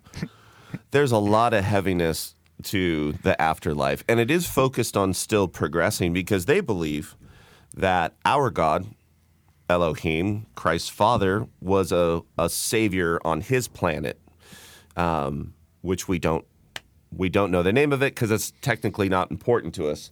However, he currently resides on a planet called Kolob that we can't see in our solar system, but it's nearby. Damn. Oh, but it's nearby. Interesting. that's a So current this is where this idea comes from. This Mormon idea of in the afterlife being the god of your own planet. It's not that every Mormon gets that in the afterlife. It's that if you are the highest level in the celestial plane, then you would become a god of your own planet, and you would have the opportunity in the afterlife to work your way up through the levels through a similar like afterlife version of the Mormon Church.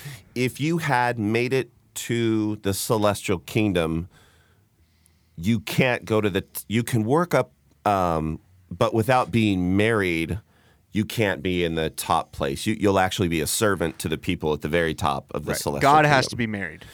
Got it. exactly to be able to create spirit children, and we did believe in the church that Damn. we had Spirit children. Yeah. Oh yeah, we believed we had a heavenly mother, and that God never revealed it to us, so we couldn't take her name in vain. It's actually kind of beautiful.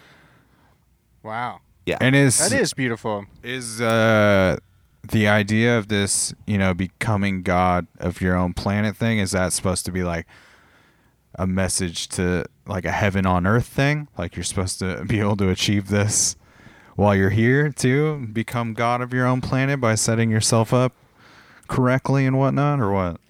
Yeah, so there's three definitive stages to soul progression in the church. There's a pre-existence where you were made in a spiritual form by God and our heavenly mother, and at that time you get to in some I talked about the beginning of this, some people get their patriarchal blessings and in their patriarchal blessings they'll say brother or sister so and so in the pre-existence before you were born you chose the family you're with now and they love you very much so there's a lot of these seeds that are planted like oh i chose to, i'm lucky enough to have chosen the church before i got here type shit so yeah, there's the pre-existence. You come to Earth through the veil, which wipes your memory, and you learn here in one way or another. If you weren't born in the church, everyone on Earth will have the opportunity to be introduced to the Mormon Church. If not, they have a chance in that heaven or hell purgatory Mormon version. They can accept the teachings of the gospel there. They believe that there's actual missionaries in the afterlife and then that's why all these names start popping up that they've been pulling from records and actually got in trouble with a lot of uh, Holocaust survivor records. But they're doing baptisms for the dead for all these names as a part of the sem- uh, temple ceremony so they can get to the highest level of the celestial kingdom. That's what they believe. Yeah, Wow. Pretty wild. for sure. Pretty wild indeed. Damn. Wow. Yeah, I don't know. Andrew and I we've talked a little bit on here about just like the uh the the heaven on earth thing is mentioned a lot in the Bible, but it seems to be like overlooked by like people trying to get to heaven in this like eternal life thing. So I was just curious like how that plays if that plays into like this whole, you know, becoming god of your own planet, if that plays into the heaven on earth thing of just, you know, I think That- it does. Yeah, it's like a it's it's actually a very Buddhist idea, you know, the heaven Right. on earth Just thing. Be present. Yeah. Be present. Right. Just do the best. And I, there's definitely no deathbed repentance. The Mormon Church is not one totally of works, but they do believe that faith without works is dead. That Christ can only yeah, say but I so think much. that that's yeah, I think that that's like that feels legit. right? because if you weren't if you weren't okay like in the very first episode of this i was we were talking about zoroastrianism um which is do you know about zoroastrianism at all? Uh, No, I'm not familiar with that. okay so zarathustra was like one of the first philosophers of like the ancient world in like the persian area and we're talking like 4000 bc 3000 bc so this is like proto judaism even. It's like it's before that but it's the first monotheistic religion is based on his philosophies and they their word for god was just like the lord of wisdom and the whole religion was based around like you align yourself with the will of the lord of wisdom which is basically like I, the way that I interpreted it in English was like you have a higher self that knows what is the r- fucking right thing to do, and you just got to align yourself with that. And that's all it means to be faithful.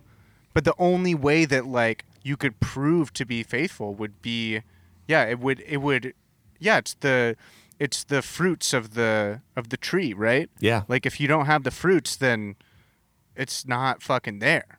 There's no way. Judging by the fruits of their labors. Also, directly, um, I was telling Dan, I like a lot of what Christ did in the New Testament because he, he literally said, Do as I do. He went out, he worked, he interacted, he was in the thick of it. So much so that he disrupted the political structure and got fucking killed for it. Like, yeah. Right, right. he gave so much back to his community that you know it threatened the powers that were there it's like you know anyone with half a brain would know that christ is a socialist like read the Oh, book that's in front of you he's never asked for an insurance card before he took away some blindness motherfuckers Yeah. And he's Yeah. he's rooted in his shit. that's right That's what you should know. That's right.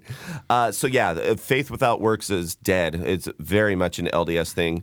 So the the you know just the structure itself of serving others and going out and doing the right thing is just it's about being there every day and being congruent. I mean, it's really a that was a hallmark of the church. The word of wisdom, everything that the prophets would ask you to do was to be a Sure. like valuable member of the church every day of the week.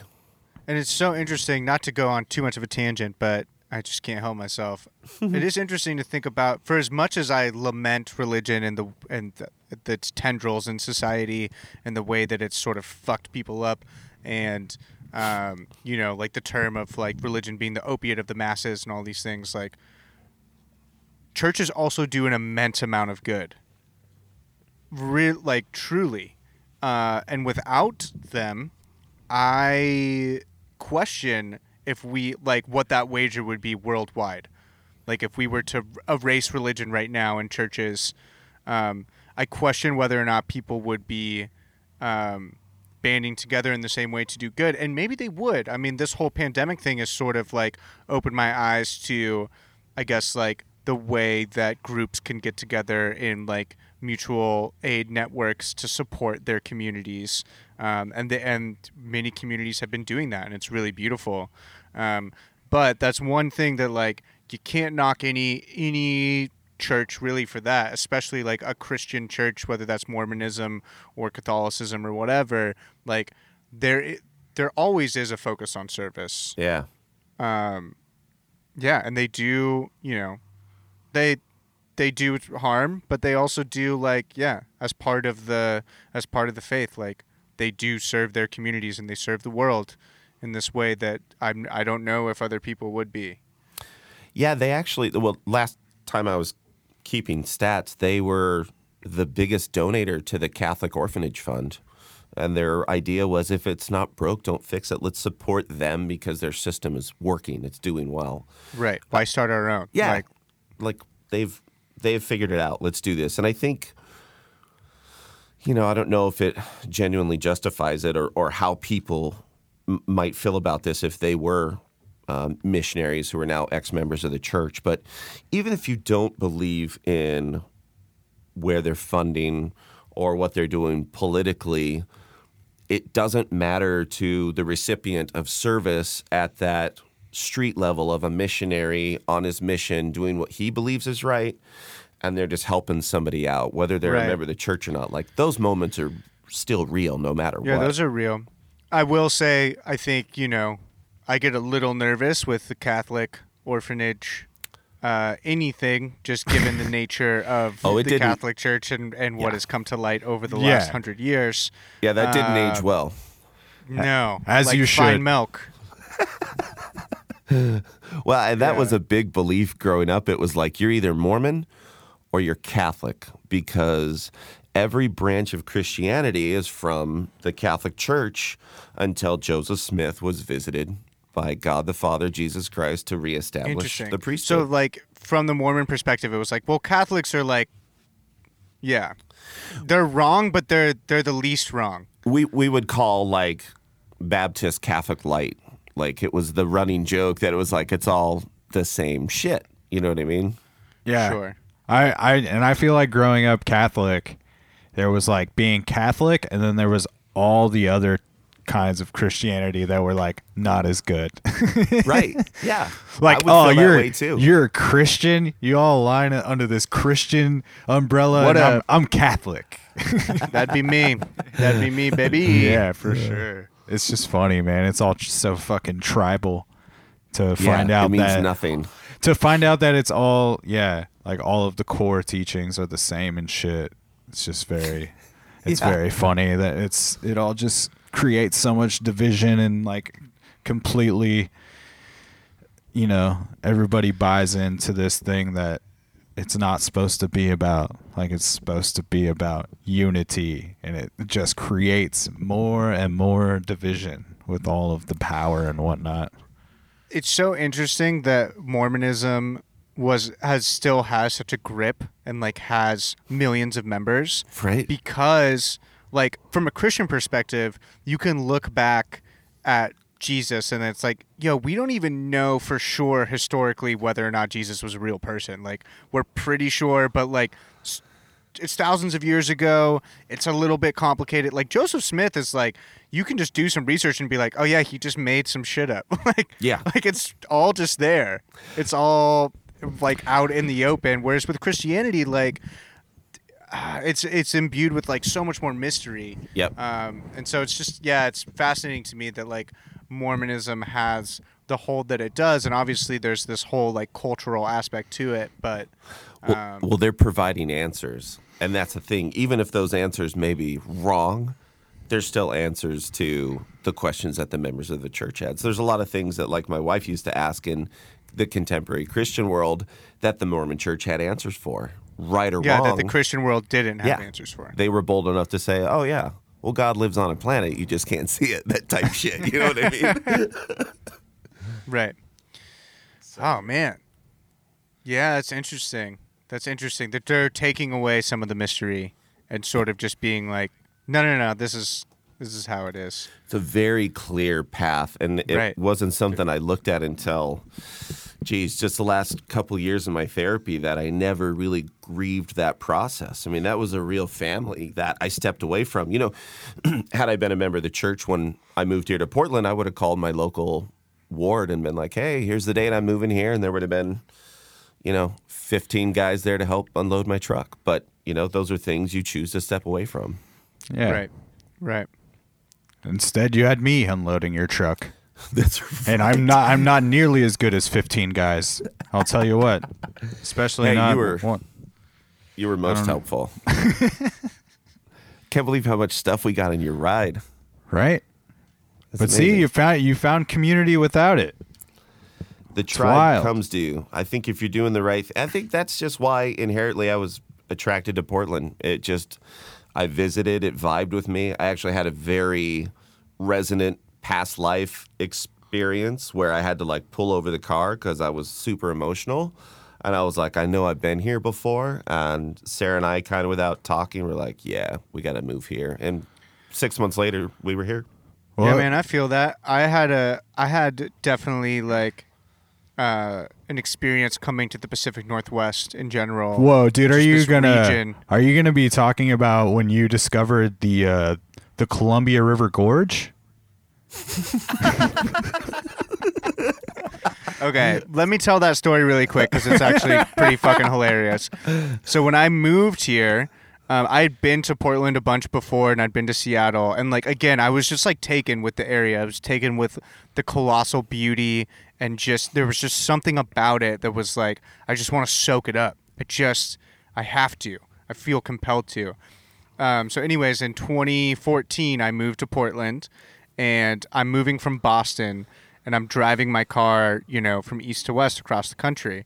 And so, the final leg of my journey is going from east to west through the through the gorge, which is fucking incredible if you've never seen it. And if you're going east to west, it just start. It's like you're going through the Dalles, and you're like, man, this is cool. Like this sort of like desert, you know, high desert vibe, whatever. It's pretty brown, but it's really beautiful.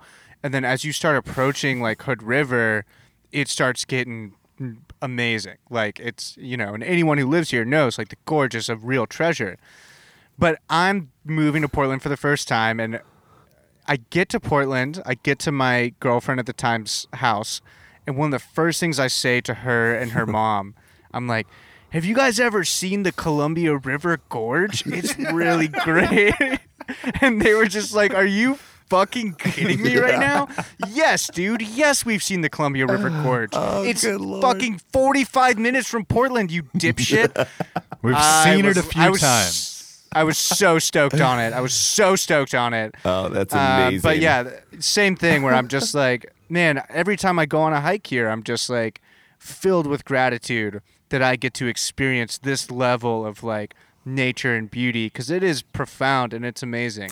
it and yeah, it's It's a, humbling. it's a real gem. It's a real gem uh, within within this uh, you know this country and this continent for sure. and I was nowhere near an ocean, so being near to seaside and Cannon Beach is just a treat for us. My wife's pretty sure she has some Nordic past lives. We've had experiences that just resonated like a gong at the ocean, so it's it does her soul good to be out there too.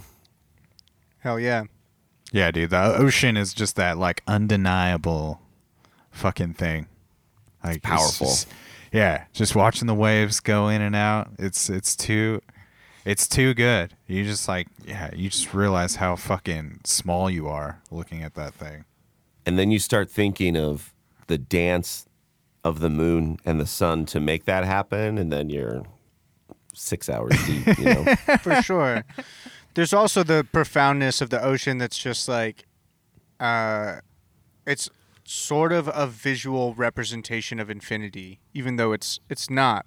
But if you imagine like, you know, the universe is made up of all of these like solar systems and galaxies that could be represented by one drop in the ocean that you're looking at, and that's how big the universe is. Um, and even then, you're still missing it it's yeah it's there's something about it that like you don't even have to think of it in that way. I think as a child even you know children i i grew up in southern california so i grew up around the, ocean. I grew up going to the beach as a kid. And i remember like looking at the ocean and just being yeah like i couldn't take my eyes off of it. The fact that it just went on forever until it disappeared into the horizon was yeah. Yeah it's mind-blowing Your brain Um, can't comprehend it exactly. You're just like, and people forget too until you get out of the car and get close. You can you can feel that shit. Like it just starts to surround your the whole vibe of the beach. Just if you let it, can take over your body. It makes you feel super sure. small. Yeah. Well, that's why I love doing mushrooms at the beach. Hmm. Because the ocean and that horizon, um, and that the energy, like what you're talking about, like what it invokes in you, is is incredibly profound just on its own.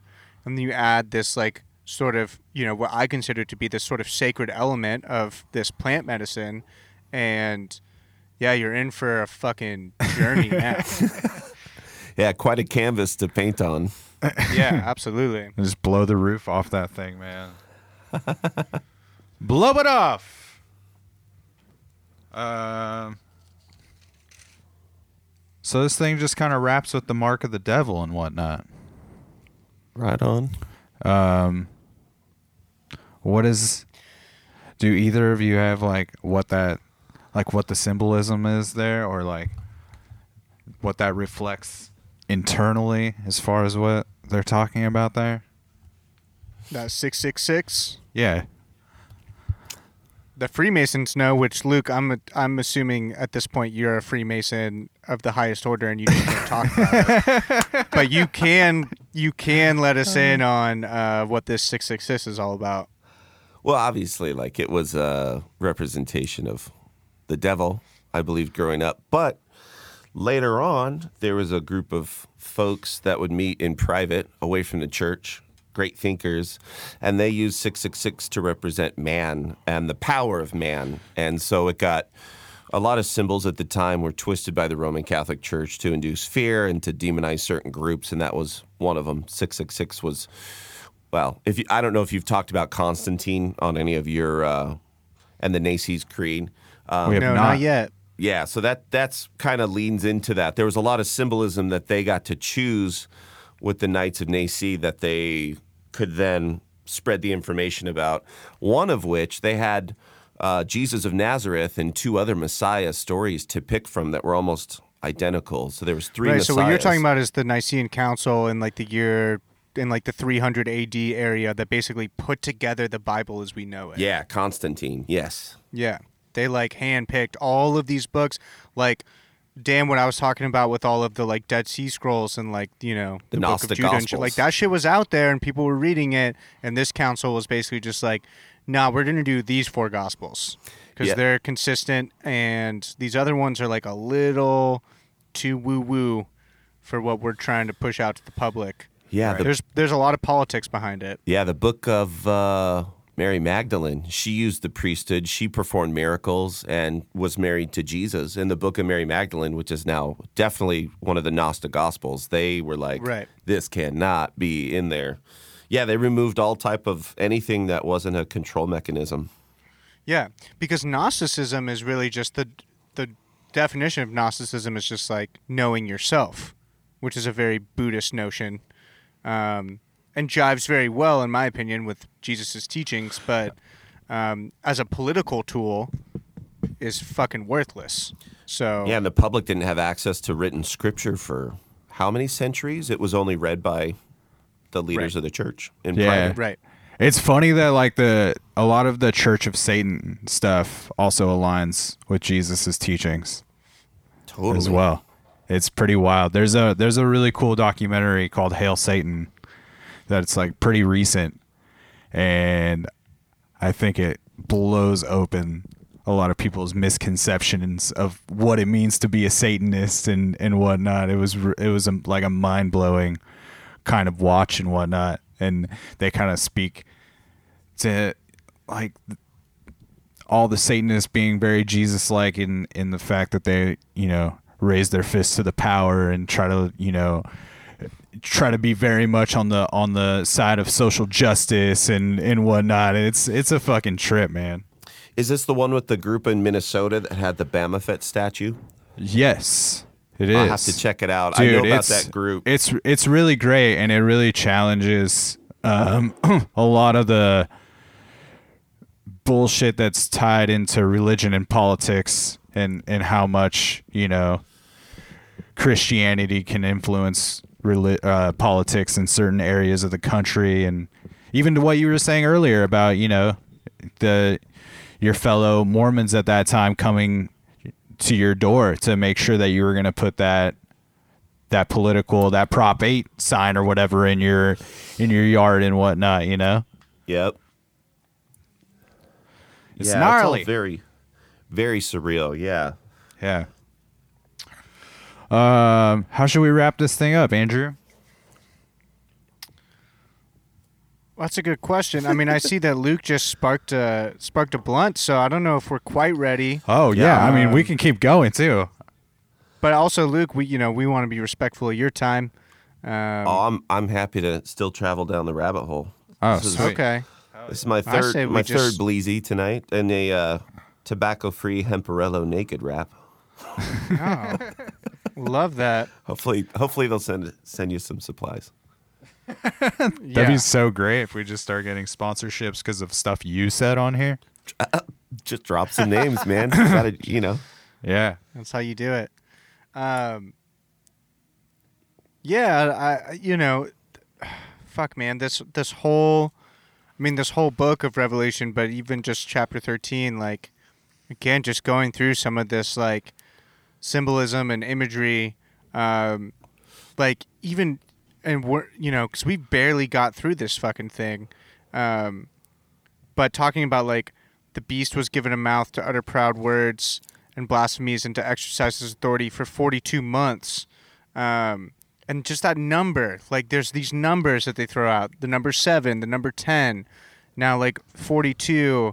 Um, it's interesting because, like, you're talking earlier about how Joseph Smith basically just like hodgepodge quilted together some shit. And, and in a pretty studied way, to Oh his yeah, credit, absolutely. you know, in a very studied way, uh, quilted together something that's like pretty coherent and compelling. Um, but but also like we're so far removed from this writing that's almost 2000 years old like this is also a quilting together of like a lot of different shit of the ancient world Yeah, good call. Right? like all of these all of this numerology all of this all of these symbols like they are they are borrowed in a lot of ways like are borrowed from many other areas as well um, which is very interesting to consider of and sort of ties into this like idea of you, that like joseph campbell talk about and like carl jung of um, cultural archetypes and you know these things that are like in our collective unconscious that are just going to like make their mark on our lives and become known to us um, and so yeah i thought it was interesting i just drawing that parallel again Yeah. my my edible is like is hitting hard right now so i'm You I'm sound little all over you sound place, but- coherent. No, you're you're doing good, man. Uh, yeah, I think adding to address part of that numbers. It's probably the most definitive part of the Bible because there's a proclamation of what Jesus did. So there's a proclamation that the that the law of Moses was fulfilled and that the New Testament was that of what Christ established, uh, the Sermon on the Mount. So we know these things that happened. This is the next on whatever the fuck is going on. And so people are still looking forward to this. This is the ninth season of Game of Thrones that never happened for Christians, I think. I mean, there is dragons. There's Oh dragons. There's God, there are definitely dragons. You're right, but Jesus Christ, it's amazing. Yeah, and then coupled with, you know, the LDS side of it, there's, I mean, there's, I'm not revealing anything. I, I always said I would never reveal my specific experience from the LDS temple. However, anyone with an internet connection can go look it up. It's another reason no brand new religions have come out since the advent of the internet. Like that shit is easily traced back. But there's sentinels at the gates of heaven that there's certain things you have to learn in the temple and there's certain handshakes and symbols and things you have to do to actually get in so on top of having as a priesthood holder the responsibility to be worthy enough and remember all of my temple ceremony stuff I have to figure out how to get my wife there. There's certain things I have to do to interact with her from a ceremony perspective. There's so many layers that build up. And a lot of the temple ceremony is the Old Testament. So it's a lot of this fire and brimstone stuff. They talk, hev- Satan plays a big role in the Mormon temple ceremony. And they talk a lot about this shit and consequences. That's interesting though, because Satan doesn't really make an appearance until the New Testament, right? No, he's in the Garden of Eden. I guess that's true. Yeah, Yeah. a lot of a lot of the temple ceremony take is the Book of Genesis. Hey, I want to hit you with this, Luke. Yo, Uh, and again, th- this is just like a total fucking tangent at this point, but whatever. fuck it. Um, what do you think of this? Like, not? I think it's a Gnostic theory of of the uh, a Gnostic interpretation of the story of the Garden of Eden, where um, Satan is is the actual God, right? Satan is saying, um, the snake is saying like, eat from the tree of the knowledge of good and good and evil, so that you can become like a god, so that you can understand, so that you can see things for how they actually are. Whereas Elohim was Satan trying to imprison these beings into a world where they had no understanding of reality as it actually was.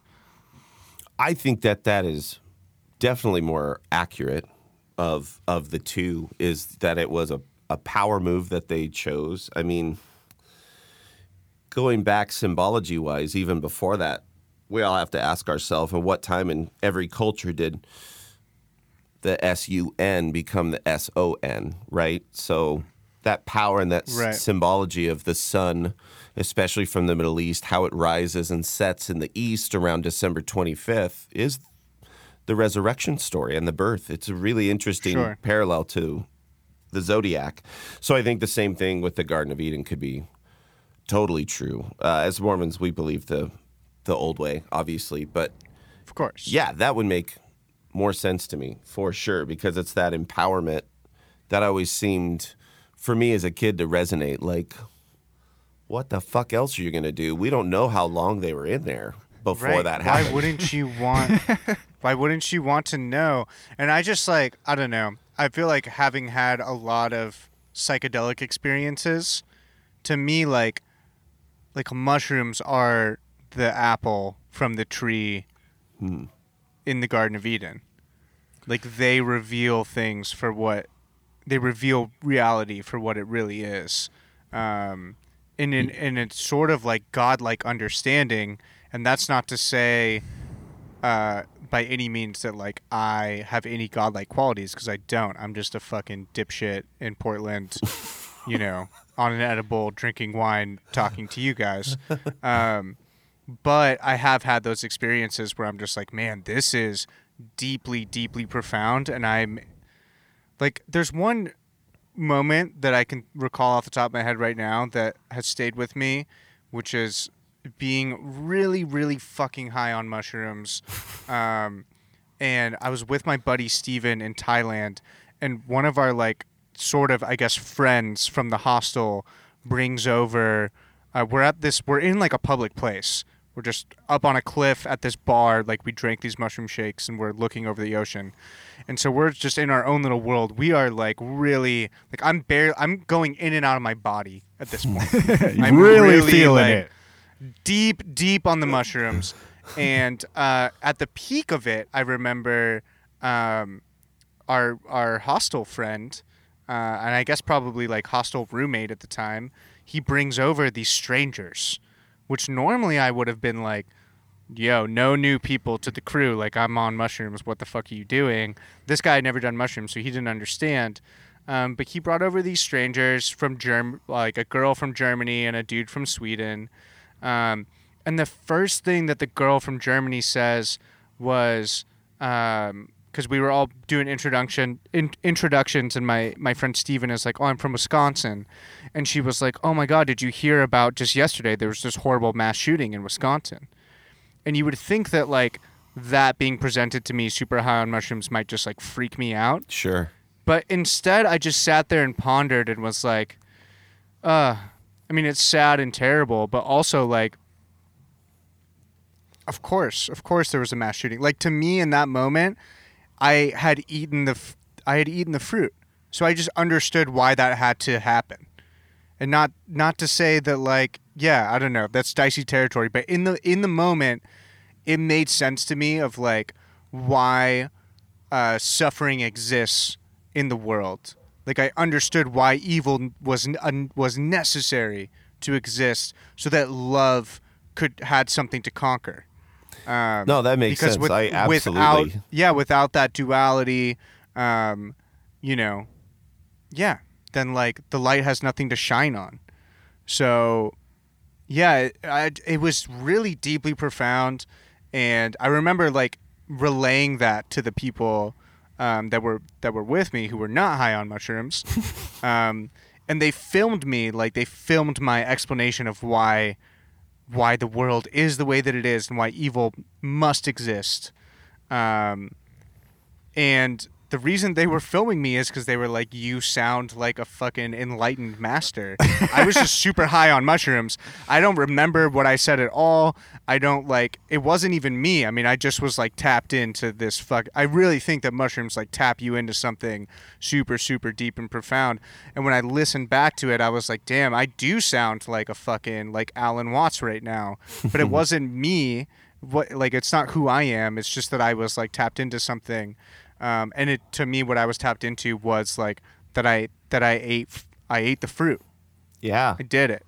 Um, And then that's a I, cool I got to become like I got to become like God for a moment, um, and and really understand it all.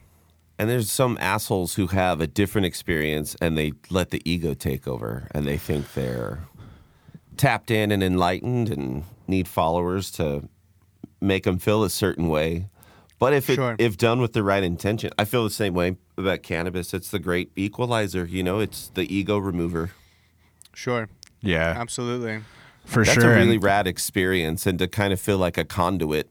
It's almost like, well, let me ask you both this. It's almost like writing music, right? Do you feel like when music or something hits you on that level, it's more like, oh, I created this now, or it's something that I'm remembering? Because sometimes I can't tell the difference. I mean, we've talked about this a, a good amount, uh, both on and off this podcast. For me, as a, a songwriter and, and music creator, all of the best shit that I've ever written, all my personal favorite stuff that I've written, always feels like it just comes to me. And I've never thought about it, Luke, as like a possible like remembrance of something. I've always just sort of thought of it as like that's that weird like divine intervention. I'm t- I'm just tapped into some creative flow, um, and and it's pouring out of me. Um, and I think artists of all kinds have that same experience of just like the best stuff that you make. It just it just happens to you in a way where like you are the conduit because the stuff that I I am a studied musician. I know how to make music, so I can sit down and if you tell me like, "Hey, write me like a kind of folky country song about this," I can do it. I can do it. But if I'm just chilling in my studio, dicking around on my guitar or piano, and all of a sudden I write something where I'm just like, "Oh, what is that?" and I start Yeah. exploring it, and then like all of a sudden a song pours out of me in 30 minutes, like in completion those are the moments where I'm just like, holy shit, this song is like fucking awesome and I'm super stoked on it. It's never the song that I'm like, I'm trying to write a song about this, this sounds like this. Those ones are always feel uninspired. Yeah. Always. Yep. Yeah.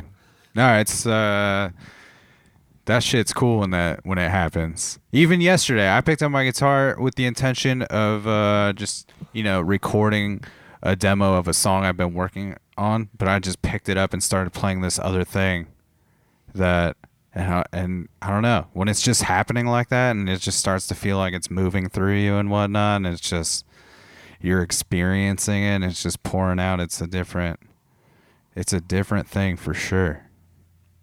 I think when you show up for the muse, you're granted these things back. You know, that's when inspiration comes. It's not always the most convenient, but sometimes if you just show up to your creative space and you're open, then some magic can happen. I think just showing up and being there, but also I think sometimes writing a song is like only remembering the first part of a story and for me, it feels like memory sometimes. You're just like, wait a minute, something's here. That's right. How do I get to the end of this story?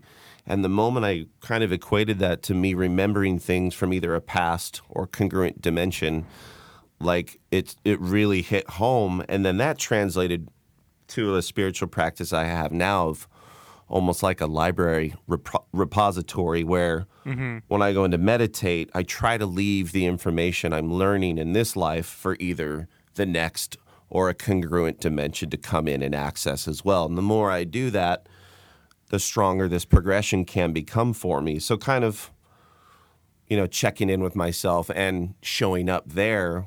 I find when I do that and I show up and I de- deposit the information, I come out and I'm more open, more unburdened, just a lot of those things. But also in, in the hopes that if I am born into another small town in a uh, you know conservative area with things that don't jive with my soul, that the things I've learned in this life will resonate with me quicker, and I'll realize it quicker in the next life. Hell yeah. That's right. And you'll be you'll be five years old and you'll be like, I'm fucking hitchhiking the fuck out of here. Get these Confederate diapers off me. Start. Yeah. oh my god, that's great. Start understanding those great. deja vu moments on another level. You're just like, For I real. have been here before. Yeah. Yep. Fuck yeah, man. Well, shit, that was some that was some cool wisdom. Uh, I appreciate that. Um, that might be a good place to wrap. I don't know, Daniel. What do you think? Luke, what do you think? You guys have anything else you want to say? Anything else you want to add? I'm super jazzed. It's been a it's been a long time since I've talked about this stuff. It's been really nice. Well, you're welcome to come join us anytime you want. I know you're always down to, you know, have a little smoke session. So anytime you want to have a, a smoke session and, you know, get wild on some theology, we're happy to uh, to have you. I'm down. We can roll tape and go down the rabbit hole. Yeah, I can Uh, tell you right now, we you will be uh, a requested recurring guest for sure. Well, I'll Uh, be 'cause back. this has been a super fun some free conversation. For sure. Um, yeah. The only thing I have of note is, you know, chapter 13, verse 9. He who has an ear, let him hear. If anyone is to go into captivity, into captivity he will go. If anyone is to be killed with the sword, with the sword he will be killed. So metal. It's super metal. It's a very what the fuck King James moment, but it's also just like a, an interesting um, kind of acknowledgement to self fulfilling prophecies. You know, Yeah, Yeah, it's weird. absolutely. That's the resonant truth. Yeah.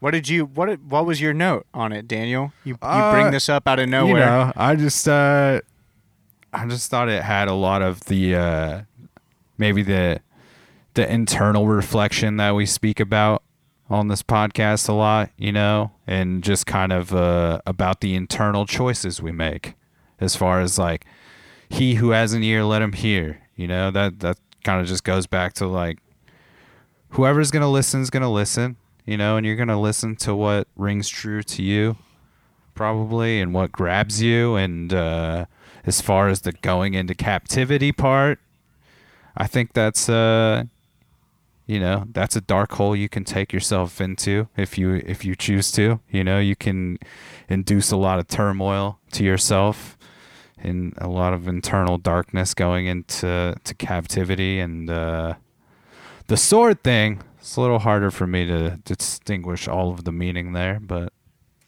um, yeah, I don't know. I thought that was a, a an interesting spot that verse nine. Yeah, and you know, Revelation ends on some happy notes. I think King James version goes to chapter 15 or 16.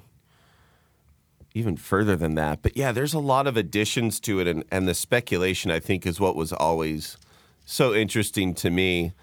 But like, yeah, I just think it's the and it was written, I think, before a lot of the New Testament. So it's kind of interesting. Really? Yeah, they put it as a bookend um, uh, because of the unknown, because it was like a coming next type thing. Right. So it almost similar to the Gospels being so much about like a prophecy has been fulfilled because of Jesus. This is sort of their way of being like, yeah, look, Jesus fulfills all of these prophecies.